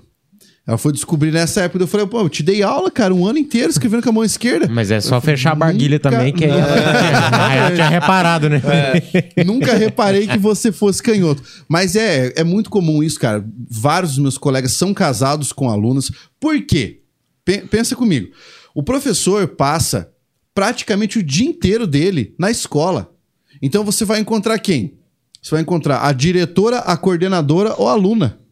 Assim, não é opção você Dessas ficar com a três é melhor aluna, né? não. É, vamos lá, né? Existe, existe uma- um critério aí.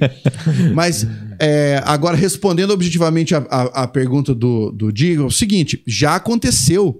No fim de uma aula, cara, tava pegando ali material pra sair. Uma aluna esperou todo mundo sair. Amor, isso foi antes de ter te conhecido, tá? É, tava- ela esperou todo mundo sair. Foi Daí ela 2020. foi, chegou assim com o material abraçado. E aí, professor, tudo bem? Eu, tudo bem. E aí, professor, como é que estão as festas? Ô, louco, ainda deu essa É, pausinha não, ainda. essa pausinha. jeito, que abordagem é Como é que essa? estão as festas? Aí eu falei assim: ah, então, né, ultimamente meio fraco e tal. É, ah, mas esse, ó, tem que ver que aqui na cidade tem muita festa. e começou e, cara, na jugular, só que assim, não, não ia dar, né? Não ia dar liga. Daí não, não houve jeito. Dispensei assim, falei, ó, preciso sair e tal, vou Ah, ali. Por que você se desculpou então antes? Não. Você deu não? É, Você quer tomar um você vermelho não nas deu, não? notas? Você. Mas já houve situação assim de entregar uma prova pra Não, eu não, fazer, não, o não, aluno não, não, volta não, com não, um coraçãozinho não, não, na não. prova. Vem me falando do que foi, do que concretizou. Ah, Me chavecou, peguei. Pau. ah, já houve, já houve uma circunstância Então vai. bem, bem curiosa. Eu gosto do Eu gostei da curiosa. coçada na cabeça. A delegada já tirou a arma. Ah! Eu fiquei com uma aluna, eu fiquei com uma aluna que foi minha aluna no ensino médio. No ensino médio, nós tínhamos uma diferença substancial de idade e eu fui descobrir, depois de muito tempo, que nós tínhamos tipo 10 anos de diferença de idade, quando ela me contou depois que a gente tava ficando. Ela falou assim: se eu te contasse antes, você não ia ficar comigo. Mas foi o esquema assim: a pessoa me chamou, oi, professor, você foi meu professor, começou a conversa. E aí fiquei com essa pessoa, mas também não, não foi pra frente, né? É, mas, cara, é, é muito engraçado. Transou na sala de aula. É, não. Não. Nunca? Não. Nem pegação. Grudou na lousa. Não, ah, cara. Nem a coordenadora. assim, Você é professor, é cara, não só- tem como. É só no filme pornô que isso vai acontecer. É. Sabe por que isso é só no Ah, filme pornô tem- que vai tem acontecer? câmera nas- na Porque sala? quem Não, vai. na é, época que ele primeiro, dava aula já tinha tem isso? câmera na sala, você tem a pessoa que fica ali, o, o inspetor do corredor. E quem fica pra falar com você, a não ser nos casos da pessoa que quer te chamar pra ir pra uma festa, Festa. Festa. é o aluno nerd que quer que você responda Que aquela enche o saco. Né, que caiu na FUVEST do ano tal. Aí você já der socão, né? Entendeu? Ou que ele quer que você faça pra ele um resumão de literatura em 10 minutos. Um boquete em troca de um 10. Já foi proposto. N- Não. não, mas fica aí uma sugestão. Por falar em boquete, o pessoal que, que quer saber aqui. Eu quero ver até onde você vai com esse gancho. Vamos lá, tô Vamos esperando. lá, se o pessoal da mesa aí, se já rolou, o pessoal que tá aí na bancada, Murilo, Guima, Juninho, se já rolou de pegar alguma professora, se já de se apaixonar por alguma professora ou coisa do tipo. Não. Eu já, eu já. Apaixonar, apaixonite de tipo. Caralho, tem, você tem 10 anos e achar a professora de inglês gata, mas é isso, né? Eu, já, eu, eu já, pe- eu já fiquei uma. Engasgou, calma, calma, calma. Foi antes da Fernanda também, isso aí, coisa É, de. Coisa foi, de foi escola. antes de ter a festa, A festa, entendeu? isso. Ah, do casamento. É, eu fiquei com uma professora minha, eu tinha a- aula particular. E aí minha mãe contratou a mina, eu ia pra casa dela, e aí a mãe dela ia trabalhar, e a gente ficava estudando a tarde inteira. Ah, Era, nossa. Bem bom. Nossa, E aí minha- minhas notas começaram a cair, eu não sabia por quê. Sua mãe olhou o boletim e falou, mas essa professora não é muito boa. Você falou, não mexe. Eu falei, opa, Não mexe. respeito o ensino, a didática dela, que ela tem os meios dela. Mas não deu muito certo, não. Cara, essa história de aula particular é sempre é sempre uma furada. É furado. Porque a pessoa já vem e fala, viu, você dá aula particular, Hum, você já sabe o que é que vem depois, né? a festa. Certa feita, Já deu sim? Certa feita, eu havia montado um curso de língua portuguesa presencial e a minha esposa estava lá trabalhando comigo. E aí a pessoa ligou e, coincidentemente, quem atendeu, minha esposa. E ela pediu se o professor dava aula particular. E a minha esposa falou: sim, dá. Ah, então tá, quero marcar uma pro horário, tipo, sete e meia da noite. Tá bom. Veio e eu dei aula particular com a minha esposa na porta. Ah, Ela ficou na porta? Com uma arma atrás. E a menina chegou cheirosona, assim, pronta pro crime, ou não? Sim. E você? Mas peraí, peraí, peraí, peraí, calma. Calma, Calma, calma. que tem o- eu quero entender, é, é, eu quero entender a sequência dos fatos. A dinâmica. Ela chegou toda, né, do jeito que ela achou que você não estaria, no caso, casado. Ela voltou pra segunda aula? Não voltou. Ah, lógico. Mas boa. ela sabia que ela tava falando com a minha esposa. Ela sabia. Ela só não quis dar pra mundo- trás. Todo mundo que me segue no Instagram, no- enfim, qualquer rede que eu Sabe tenho, que- todo mundo sabe, porque em todas as minhas redes a minha esposa aparece. Sim. Sabe? Então, quem tá conversando comigo já sabe que eu sou casado. É, a pessoa que falou com ela sabia quem ela era. Ela voltou Queria pra. Ela, né? ela voltou pra segunda aula igual o Lázaro, né? Ela Ele é seu primeiro professor? É. Primeira vítima, professor? Não teve mais nenhum chaveco de professor? Mentirosa. Quer entrar e tomar uma xícara de café? Ficou envergonhada. ficou. Bom. eu vou embora. Agora eu queria parabenizar, que é a primeira vez que alguém consegue deixar minha esposa envergonhada. Maravilhoso. Meus É parabéns. Eu tento isso há algum tempo e não consigo. É, agora você Ah, quer saber ela- dessa história também, né? Olha, o Juninho é bom de deixar as pessoas com vergonha, hein? Eu sou bom nisso. Todo dia eu passo uma Por falar nisso, vamos tentar ligar pro Aquiles. Hoje é aniversário do Aquiles Priest. Isso, eu vou no banheiro enquanto isso. Por falar em vergonha, o que, que você acha da pessoa que chama Valdir Vanner? Cara, a Você primeira, consegue desafio, hein? soletrar a Valdir Vanner? primeira vez que eu ouvi, eu achei que fosse zoeira do Aquiles. que foi ele que passou. E ele passou o contato, Valdir Vanner. Eu falei, cara, será que ele marcou o nome do cara Atende, desse favor. jeito? E era. Não E tem era. como nem soletrar, o soletrando. E o desafio? Vamos ver se consegue soletrar esse, esse nome aí, rapaz. É, você sabe se letrar meu nome? Valdir Vanner. V-A. Vagabundo, pé sujo, trouxão, tudo errado. Motorista de busão que quer ser o Bruce Dickinson, mas é um burrão que só tem um busão que quebra e tem ar-condicionado podre. Ó quem tá do meu lado. Salve Aquiles, meus parabéns pelo seu aniversário! Ele vai falar, quem é? Quem é? Quem é esse burro? Chuta, ele é tão burro que ele acha que ele vai fazer dinheiro com você. Pela entonação dele, ele tem uma, ele tem uma voz de burro que tá perdido, assim, que não tem a ideia de qual é o negócio dele. Ah. Chuta mais, vai mais. Olha, Aquiles, eu também queria poder desligar na cara do Juninho às vezes, viu?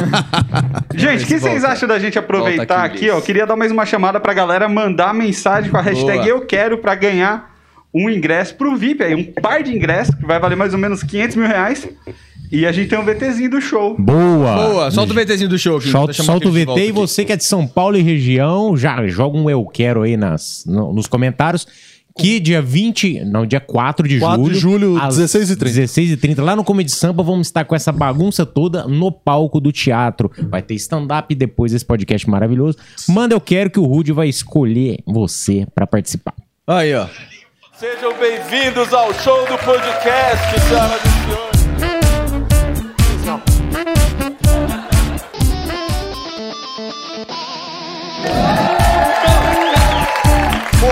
foda. Aplaude, senão ele volta, hein? Ó, ó, quem quiser comprar um bebê, devia ter entrado com o bebê, de vez com aquele teclado de merda. Também com o bebê, toca a criança. Não, não toca a criança, pera aí, não. Como é que pode, né? Um humorista ficar tão parecido com um pedófilo. E começa agora o podcast. Faz barulho, porra! Fazendo sexo, imagina eu que tive que pedir o Uber pra minha avó no motel. Quando eu mando nude, eu faço assim, aí vem só uma milhinha de fora. Isso, faz o pack do cotoco. Vai- Pack do dedinho, pack do dedinho. Muito obrigado, senhoras e senhores. Valeu você que assistiu aí em casa. Esse foi o podcast. Muito obrigado, Comedy Sampa. Valeu, iFood, Fricô e Valeu, todos valeu. que estão com a gente. Obrigado, boa noite, obrigado. Valeu, seu Paulo. Ei, é impressão minha ou é o supla do novo milênio que tá aí? é o supla que fala mais português do que inglês? É o supla certo? Aí, Olha aí, papito. Hein, ô, Paulo, aproveitando que o Aquiles tá aqui, qual é que é o seu lance com o Aquiles? Porque o Aquiles também, ele tá entrando nessa de querer ser professorzinho de shopping, né? Sim. Ah, como é que é esse esquema aí? O esquema do Na Aquiles é verdade, que... foi o Pablo que me procurou, viu? Eu não queria. E ó, se ele tivesse me procurado desse jeito, com essa vestimenta horrível, eu jamais teria feito alguma coisa. Então, eu procurei o Aquiles porque eu achava que já, já tinha passado da hora dele começar a transformar o conhecimento que ele adquiriu nesse meio século de vida em alguma coisa útil para outros músicos. Né? E aí, depois de alguma conversa, a gente conseguiu criar um produto digital voltado para quem é músico e quem quer empreender dentro do ramo da música. E o Aquiles ensina bem? Ele se acha que ele é um bom professor? Cara, assim, Ih, mandou assim! A parte em que não há áudio dele falando é ótima. A brincadeira é ótima, é ótima, é muito bom. Você já teve aula de batera com ele? Não, batera ainda não. Os, os alunos xingam ele, hein? Sério? Ó lá. Ó, escuta só. Pablo, se você acha que eu ensino bem, você tem que levar a próxima turnê, que se chama Gestão de Carreira e Marketing Musical, para Cascavel, onde vou botar eu e o Diogo Mafra, que também é um cara especializado nisso, para fazer esse evento, para dividir esse conhecimento com as pessoas que você gosta e também com seus principais inimigos em Cascavel. Aí, para esses caras, a gente ensina tudo ao contrário. Aí eles vão só se na vida. É isso. Parabéns, hoje é aniversário do Aquiles Priester, esse imbecil que toca batera aí. Falou, tchau. É isso aí, valeu Juninho, obrigado Falou. aí. Valeu Pablo. Valeu, Aquiles. Bom dia aí, boa tarde. Falou, um abraço pra vocês. Valeu, um abraço. tchau. Boa tarde. Aproveitando aqui, então, para dar o nome da nova sorteada, quer dizer, escolhida. Boa. Aqui pro, pro nossa promoção. Boa. Quem vai lá participar do nosso programa maravilhoso ao vivo é a Adria Moura, que ela mandou: Eu quero boas cantadas para mandar para os meus futuros professores. Boa. Pablão, fala aí, o que que funciona? Manda lá uma assim, ó. Eu gostaria de conjugar o seu verbo. Uma- essa aí é sensacional. Essa, essa vai Isso. funcionar. Essa foi com, com toda certeza. E se for um, sei lá, um professor de física que ela tá querendo conquistar, o que deve ser bem difícil, né? Ó, mas aí ela pode pedir pra mostrar o vetor, né? Isso. Ah, é A direção do vetor. é uma direção boa. do vetor. Vou, vou- vou me entendi. comportar mal pro senhor me deixar de joelho no canto. É, também é bom. É uma boa. Também é boa. É uma boa. Esse método um pouco rudimentar, né? De castigar o aluno, que é botar ele de frente pra parede. Você acha que isso hoje em dia é, seria uma boa se voltasse? Claro que não, né, cara? Não há mais espaço pra isso. Isso é, um- é uma espécie de comportamento muito retrógrado, né? Falando em retrógrado, Gente que é saudosista de sofrimento. Não tem como. homeschooling, você acha que funciona bem? Eu sou, eu sou contrário ao homeschooling por ser professor. Hum, vai. Existem diversos. Esse é um assunto muito polêmico, muito polêmico, e assim, eu me posiciono contrariamente ao homeschooling por uma questão muito simples. É, Paga menos. Quantos, quantos brasileiros têm condições de tentar apresentar algum conteúdo sob uma perspectiva escolar, ou melhor, uma perspectiva científica para os próprios filhos? Então, quantos pais, Ah. por exemplo, têm noções de alfabetização? Alfabetização. Seriam capazes de alfabetizar. Vamos, a alfabetização é o início, mas talvez uma das partes mais importantes. Quantos pais poderiam ensinar física, química, Nossa biologia, Senhora. Não, né? não tem como. cálculo, Não tem como não. uma fórmula de Bhaskara, simples. Mesmo com o apoio, tipo assim, mesmo com o apoio das, aulas das aulas online, Mesmo. Porque veja só, quantos alunos online têm sucesso estudando online? eu te pergunto. É uma, é uma margem pequena ainda. Porque as pessoas não estavam acostumadas a estudar presencialmente. E de repente elas se viram na iminência de estudar de forma full-time online. Se ela não sabia estudar presencialmente, você acha que ela sabe estudar online? Aproveitando, que- que eu, eu lembrei de uma coisa. Hoje vocês estavam fazendo uma, uma mesa de roteiro ali, né? Sim. Ali em cima. E- Esse, esse é um sistema que funciona também online ou vocês preferem ver, e, eh, tá, tá do lado da pessoa? Eu prefiro presencial. Funciona online também. Hum. Né? A gente estava escrevendo texto, texto novo e tal. Aham. E eu- o que, por que, que eu prefiro presencialmente? Porque quando eu tô presencial, eu levanto, eu ando. Então, quando eu tô criando, eu. Em grupo, pelo menos, eu gosto disso, de ficar em pé e falar e propor uma ideia e tal. Então, acho que isso, pra mim, pelo menos, eu gosto mais. As duas formas funcionam, mas eu prefiro estar presencial. Não sei como que é pra você. Também, pre- presencial eu acho que é muito melhor, porque tem a troca ali, é muito mais é, o timing de comédia, eu acho, para nossas reuniões de roteiro, Aham. acho que funcionam mais, porque você dá uma ideia, eu dou uma ideia, o outro dá uma ideia, a gente já faz aquela, onde já dá aquela que- circulada. Onde eu acho que mais funciona, a diferença do presencial pra mim é a leitura corporal. Uhum. Acho que a leitura corporal, ela é 80% da aula, assim. E Claro. quando você tá. Quando você tem a leitura, a leitura da, de como a pessoa tá se comportando, você tem 80% da leitura se ele tá aprendendo ou não. E você consegue intervir imediatamente. Perfeito, Você olha pra pessoa, a pessoa te dá uma resposta, você fala, você não entendeu? Ou vo- você nem precisa perguntar se a pessoa não entendeu. Você consegue perceber aquilo e na hora você já refaz o seu processo didático. Você já explica de outra forma, sabe? Online, você não tem muito esse feedback. Porque assim, as pessoas já são retraídas presencialmente.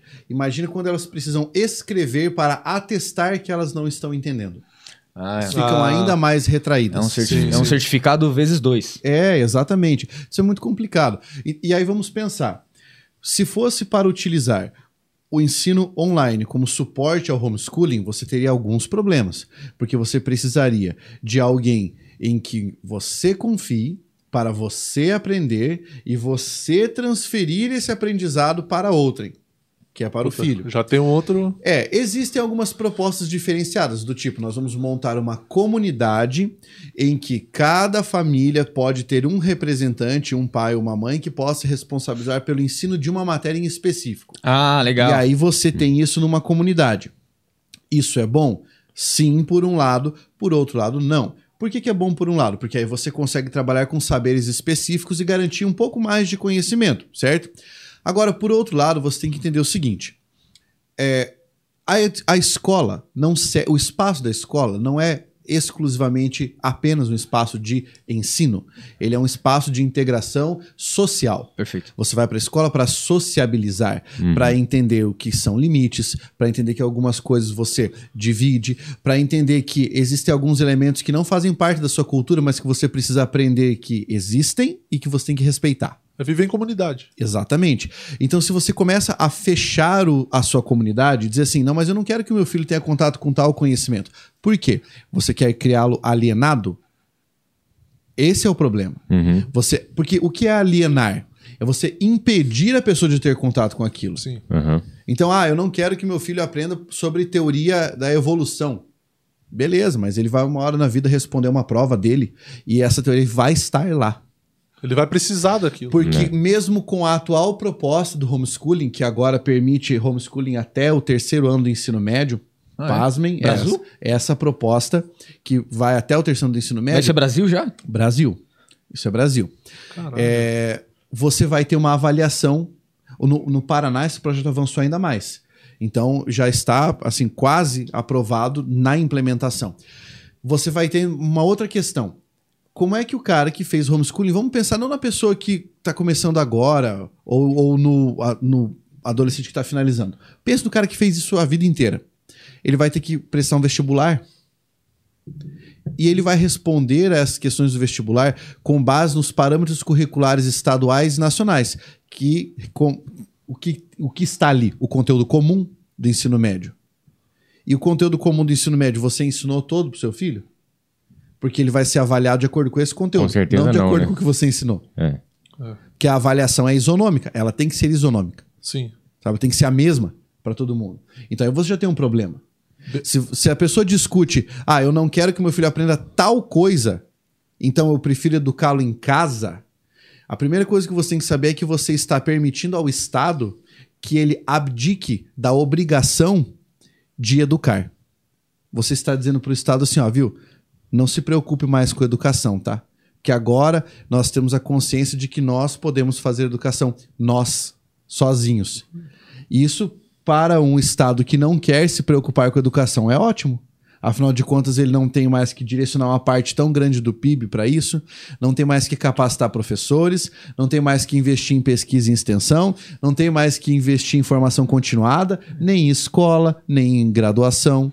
É bom pra quem, né? É bom pra O, emburrecer. lan- o lance do homeschooling é, é exatamente isso. É bom pra quem, né? É bom para pro aluno porque ele vai aprender só o que o pai quer, porque não é o que ele precisa, né? Muitas vezes o que você quer não é o que você precisa. Então, é, é BNCC que fala, né? É. Essa base nacional. Então, e aí a partir do momento que você desobriga o Estado, que já faz um trabalho incrível, você ainda tira mais obrigação desse cara de ensinar o que ele já não faz hoje, que já não se cumpre Sabia hoje, né? na- na é Suíça- complicado isso. Na Suíça, você, quando você tá. Eu não sei que fase é isso, tá? Isso é uma informação rasa que eu tenho, mas é, a, você, dependendo das suas notas, você já sabe se você pode ou não entrar numa faculdade de medicina, numa faculdade de engenharia, ou se você vai direto pra uma faculdade técnica. Mas, mas a partir de, de um grau, assim, tipo, É, tipo assim, você foi. colegial, sei lá, e você. É, chegou, a no- sua você- média, né? Você Chegou, a média. chegou na média no final do- da sua jornada básica de escola. Acadêmica. Ah, tá, tá, tá. Aí, ali você já sabe se você tá apto ou não pra poder virar se médico. candidatar. Ainda bem que a gente Ah, não mas não na cheguei, não alcancei, mas quero muito. Tem que passar por um reforço brutal até você provar por A mais B que você vai realmente estar apto pra Então, furar uma pessoa. Isso não é muito, muito mais doloroso pra quem tá vivendo? Na- no, meu, no meu entendimento é isso, porque vamos supor que que, que tivesse. Mas por que, que isso acontece? Isso acontece porque você está. Você, você cita o caso de um país em que você tem oferta e demanda num grau semelhante. É, desculpa, deixa eu, deixa eu complementar um negócio, porque quando você fala não vou virar médico, vou virar alguma coisa tecnológica, te- é, te- de te- Tecnólogo, tecnólogo talvez. é, a, a diferença, a diferença de dinheiros não é tão longe. Então, tipo assim, você não tá privando o cara de ter uma vida boa, você tá privando o cara de não matar alguém. É. De uma formação, né? É, de uma De formação. uma formação específica. Então você pega o caso da Suíça, você tem uma demanda e uma oferta educacionais, né? Aí vale para os dois casos, em que ela se equivale. Agora pega o caso do Brasil. Quantos são jovens ingressantes na universidade? Quantas vagas nós temos? Então, a oferta é pequena, a demanda é gigantesca. Quando isso acontece, você tem que criar o quê? Um exame, um exame vestibular. Ou seja, você passa por ali. Ou você precisa de um exame nacional do ensino médio para avaliar dessa maneira qual é a sua pontuação em relação àquilo que você supostamente deveria saber para ingressar no ensino superior e a partir disso tentar ingressar. Sabe? Então, veja, no caso do Brasil, nós temos um, um problema ainda maior, porque a demanda é muito grande. Nós vivemos num país continental. Certo? Nós vivemos num país continental que ainda passa por um processo de ajuste educacional. É muito difícil nós compararmos um país como o Brasil a um país europeu no quesito formação cultural, formação educacional, sabe? Por quê? Porque nós somos um país extremamente jovem e nós estamos correndo atrás da contemporaneidade. E a gente é muito plural também. né? Exatamente. O- o- ele, tem, ele é plural em todos os sentidos, tanto culturalmente quanto é, demograficamente, né? Exatamente. São realidades distintas. Muito, muito, muito distintas. Por exemplo, você pega a, a região onde eu moro, no Oeste Paranaense. No Oeste Paranaense há muitas escolas. O aluno vai para a escola de carro, com transporte escolar, ele consegue ônibus, dependendo da região onde ele estiver, metrô. Cara, em algumas cidades, algumas regiões do Brasil, a criança precisa caminhar quilômetros para chegar à escola, pensando que na escola haverá merenda. É. Ela não está pensando que ela está caminhando quilômetros para adquirir o conhecimento e sentar a bunda na cadeira e ser mais produtivo. Não, cara, ela está caminhando esse espaço para se alimentar. É ridículo você falar num país como o nosso que nós temos oportunidades iguais. Algumas pessoas estão caminhando quilômetros para garantir o almoço. Você já Talvez teve, a, a- como, a única refeição do dia, que ela vai Exato. comer É, de exato. fato uma refeição, né? você já teve a experiência de dar aula numa comunidade dessa, em algum lugar que realmente é des- desprovido de. mais carente dessa realidade que eu citei para você? Não, porque em todos os lugares em que eu lecionei, eu tive a- o privilégio, e eu acho que isso é um privilégio, de você ter condições de lecionar. Perfeito. É isso que eu, é isso que eu queria saber. Se, Uhum. se você já tinha tido a- essa experiência de dar aula em um lugar menos provido de. É, porque assim, é outra coisa, né, cara? Você conversar com um professor que sempre, eu- e eu, me coloco nesse caso, né? Sempre teve condição de dar aula. Eu nunca entrei numa sala de aula em que não houvesse um quadro em bom estado, um giz ou caneta, pincel atômico, sabe? E agora, quando você vai pro mercado online, cara, meu Deus, você trabalha com câmera.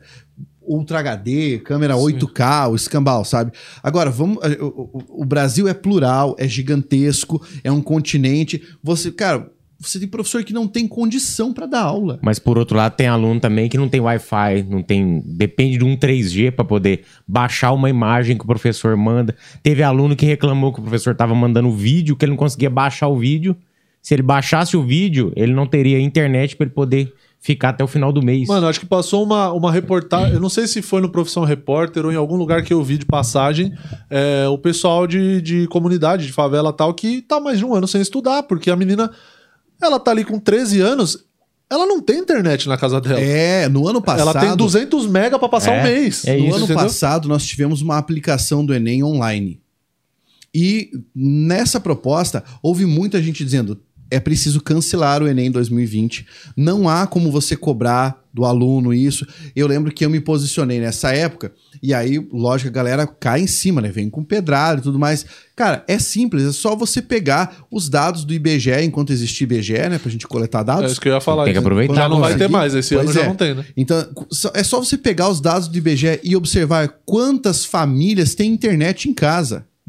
Porque geralmente a pessoa que está com o celular, com o, o computador lá da casa dela, do ar-condicionado, escreve: Hoje, me desculpe, mas todo mundo tem um celular. Mentira, cara. É mentira. Primeiro que você não conhece todo mundo. Sim. Segundo lugar, pe- pega relatório, cara. Pega relatório que você tem 23% das famílias brasileiras sem acesso à tecnologia. A tecnologia quer dizer um smartphone. Eu nem tô falando ter banda larga para assistir a uma aula online. Tem um computador, né? É. um smartphone. E agora vamos lá, o cara que tá em casa, tem um iPhone, tem um última geração da Samsung lá e tá assistindo tranquilo. Quantas pessoas você conhece que até tem acesso à internet, né? Pega um Wi-Fi de algum lugar, mas tem aquele celular que até para desbloquear demora. Essa pessoa não tá com a mesma oportunidade que você tem. Mas nunca, cara, que tem a mesma Aham. oportunidade. Então as pessoas falam assim: hoje a internet veio dar oportunidades iguais para todo mundo. Claro que não. Fala assim, não estuda quem, quem não quer, só Não, estuda quem é. quer. Hoje a internet veio fazer o seguinte, ó, você tem grana e tem acesso, você vai ter as melhores oportunidades, você vai ter ainda mais oportunidades.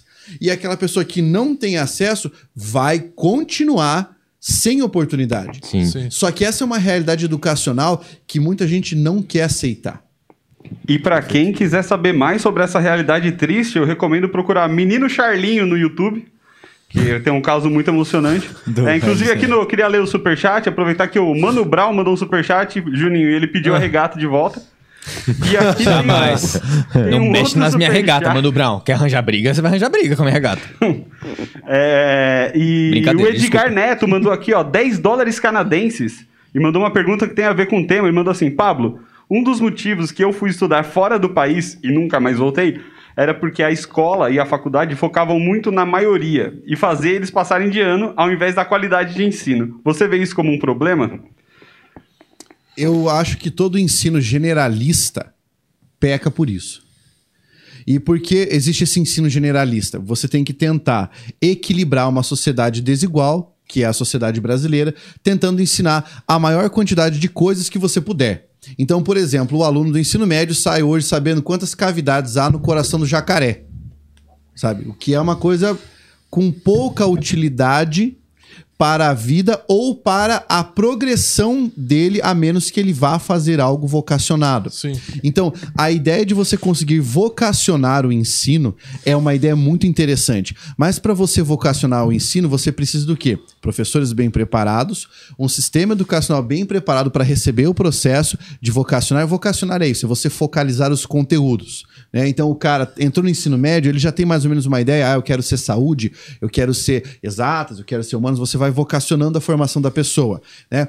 Na universidade é o mesmo esquema. Você hoje possui muitas universidades, muitas, muitas. Houve, cara, uma explosão de universidades, principalmente universidades particulares. Só que o que é que não acompanhou esse ritmo? Pesquisa e extensão. Ah, ótimo. Quantas universidades. Porque assim, uma coisa é você formar a pessoa. Formei, formei. Tá lá o cara formado, ele é contador formado. Beleza. Quanto há de pesquisa e extensão? Porque é a pesquisa e a extensão que produzem o conhecimento. Certo? É Elas que alavancam o país. Quem é que hoje. Vamos pensar. Quem é que hoje está ali objetivamente recebendo toda a esperança das pessoas no, no mundo? Não são cientistas que estão trabalhando em pesquisa para buscar vacina? Sim. É essa galera. E vamos observar quanto é que essa galera recebe, por exemplo, de verba para pesquisa no Brasil. Não, eu tenho uma amiga que Cara, trabalha você com pesquisa pesquisa- de, eu- de eu- fraco. Um dos grandes, um dos meus maiores amigos, Christian Bonato, ele é embriologista, hoje mora em Cincinnati, pesquisador num hospital lá. O cara tem doutorado, pós-doutorado, e ele me falou: cara, no Brasil, você vai pesquisar, você tem que pagar do seu bolso material para pesquisa. Você não recebe material, verbo para material para pesquisa. Então, assim, enquanto nós estivermos nessas circunstâncias, nós ainda estamos perdendo uma guerra que já era para nós termos equilibrado há muito tempo. Mas é que educação é um terreno espinhoso, porque ao mesmo tempo que ele gera esperança, ele gera frustração. Pouquíssimas pessoas hoje querem ser pesquisadoras. Quando você pega, vai entrevistar um do ensino médio, pergunta: o que, que você quer ser? Youtuber. O cara quer ser youtuber, o cara vai querer ser um digital influencer. Mas ninguém se quer ele ser não baixo- escolher essas duas coisas, Ninguém. ele vai falar: quero ser médico. É youtuber, digital influencer ou médico. Por quê? Porque nós vemos num país ainda em que existe um prestígio em relação a certas profissões e esse prestígio vem como contrapartida financeira. Não importa se você vai estar frustrado, se você vai pagar cinco plantões e cheirar uma carreira de cocaína para ficar acordado. Não, O fazendo que isso. importa é que você é médico. O que importa é, É. que você é Você médico, tem a tua você imagem, tá né? dirigindo uma BMW Sim. e que você tem o status de médico. Uhum. Quantos jovens hoje você encontra? Você quer ser o quê, cara? Eu quero ser cientista. Mas cientista em que área? Cara, Nem nem, sabe o que é. nem, nem, eles nem sabem que existe área. Quantos jovens você vai encontrar e vai perguntar, você quer ser o quê? O cara fala assim, professor. Eu tenho um relato engraçado sobre isso. Quando eu escolhi fazer letras, eu estava no terceiro ano do ensino médio e eu falei, quero ser professor. O meu professor de matemática, cara, o meu professor olhou e falou, sério? Você vai ser professor? Tá Eu doido. falei, vou, eu vou ser professor.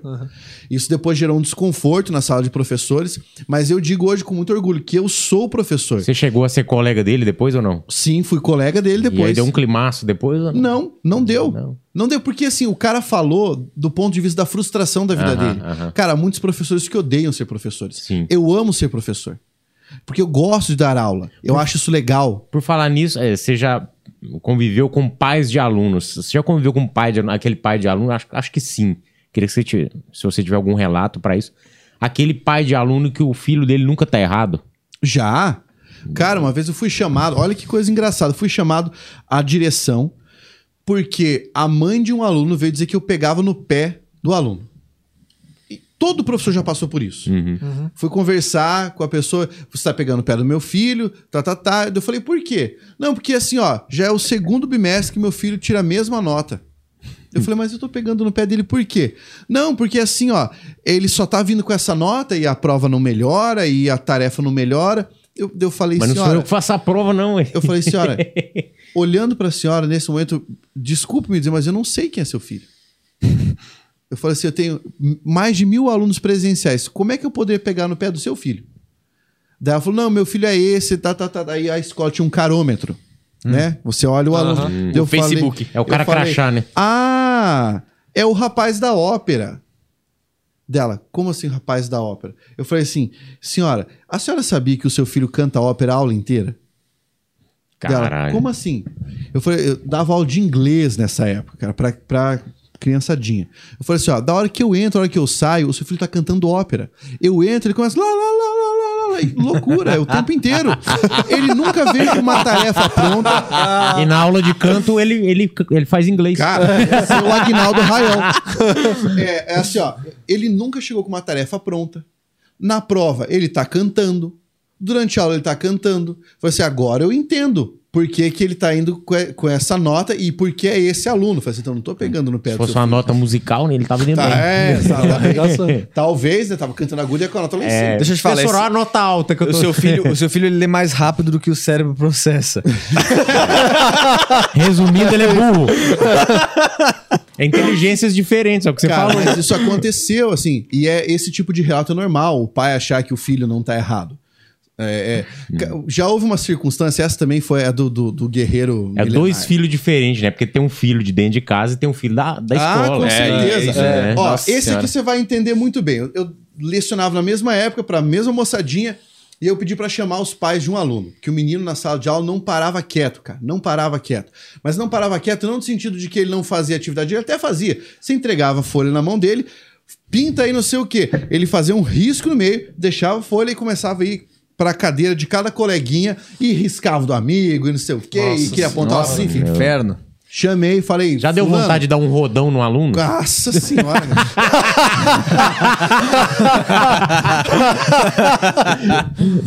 Já deu vontade de dar um rodo no aluno presencial, virtual.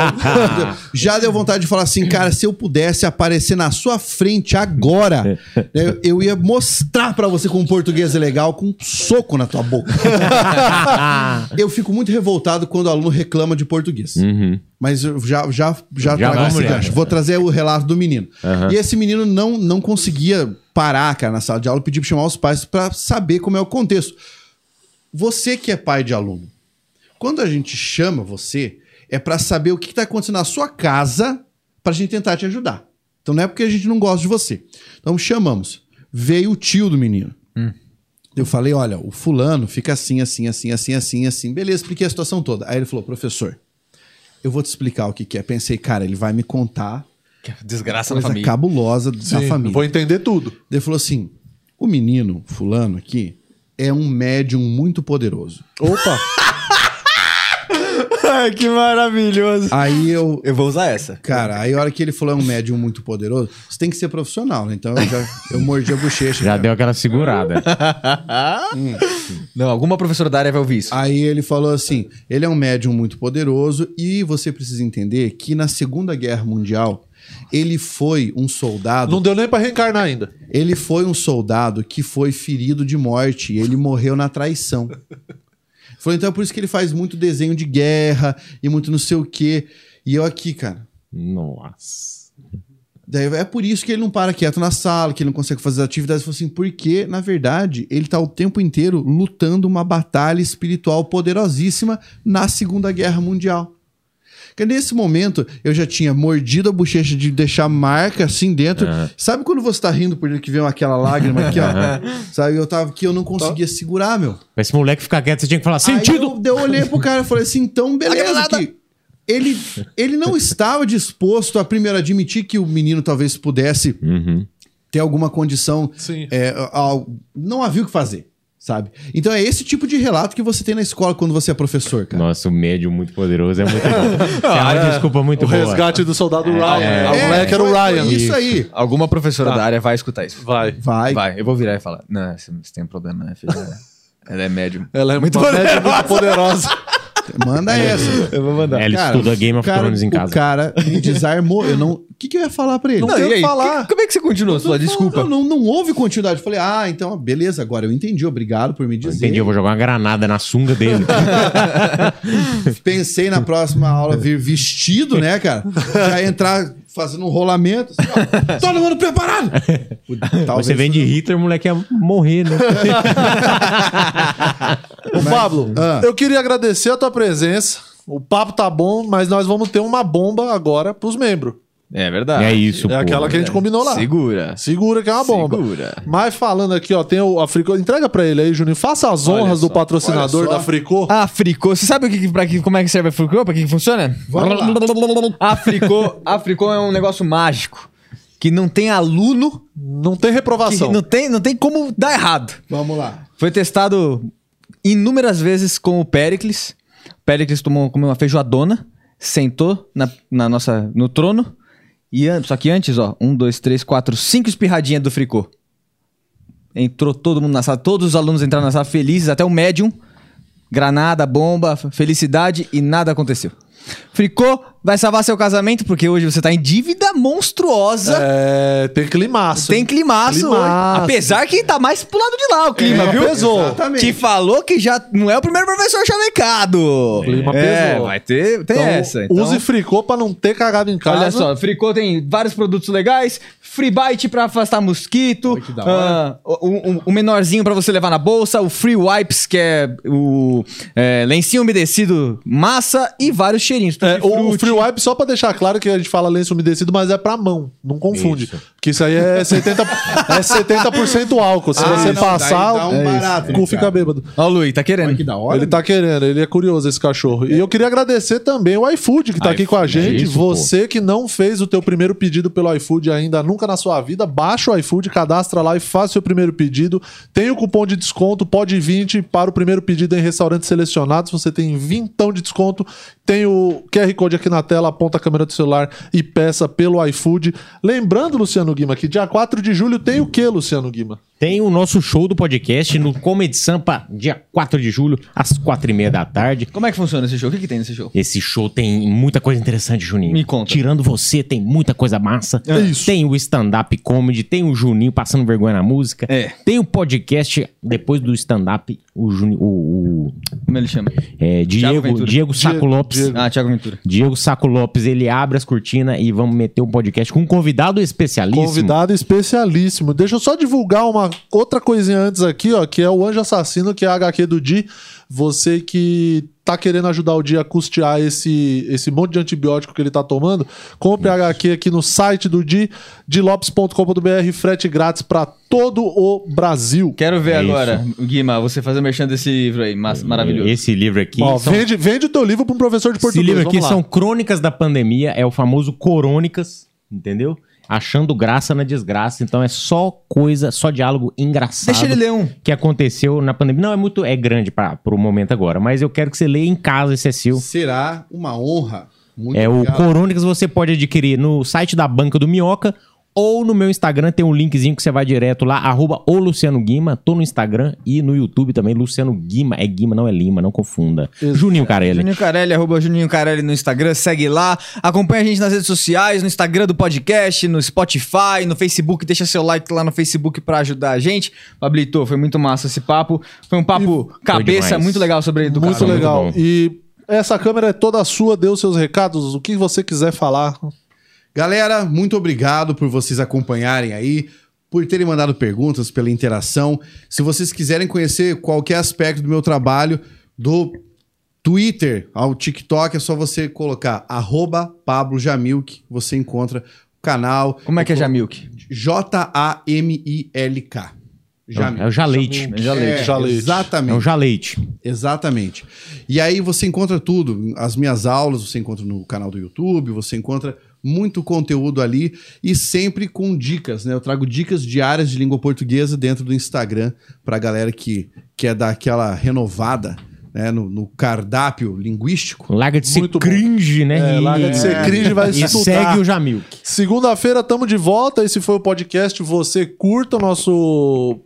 O que o Rude quer falar. Fala, Rude. Eu quero falar. Cê Então tem, fala. Tem meus recadinhos aqui Eu esqueci de mandar você. um último abraço aqui pro chat. Boa. O chat tá animadaço o dia inteiro. A gente tem que dar um, um alô aqui pra galera. Boa, dá uma um moral. forte abraço pro Gabriel, Marina Oliveira de Souza, o Rap BR, Vanessa Vieira e pra Adriana Souza, que estão acompanhando a gente o tempo inteiro. E falar pra vocês que rolou uma CPI do ingresso aqui Ah. no chat. porque a Adria Moura, que concorreu e ganhou o chat, usou de artifícios ilegais, porque ela é do Paraná. Não estava concorrendo, então a gente escolheu uma outra vencedora, que é a Ana Cláudia Souza, que também é membro, então ela é uma pessoa. Eu achei que você ia falar que também é do Paraná. Essa não, essa mora em Ana Mauá. Cláudia, vocês que ganharam o ingresso, Rudy Campos, é bom falar pra pessoa mandar no arroba do podcast lá, Isso, nome RG, lá. porque o Alex pega lá e já bota na lista. Segunda-feira estamos de volta com o podcast. Você que não é membro, vire membro, porque já já vai ter um corte mega especial e polêmico de sala de aula do Pablo. aqui. Cinco minutos, tá E lá no segunda-feira, segunda-feira temos de volta ele, depois do terceiro dia. Olha aqui, ó. Olha quem voltou. Olha quem vai voltar. É o nosso ovudo, né? Duvido. É, Riquelme. Já vai trazer o ovo de Páscoa. Exatamente. Eu Vamos duvido. ficando por aqui. Um grande abraço. Boa sexta-feira, bom final de semana. Beba pouco, lave as mãos e use máscara. Tchau. Boa. Sextou. Falou. Tchau.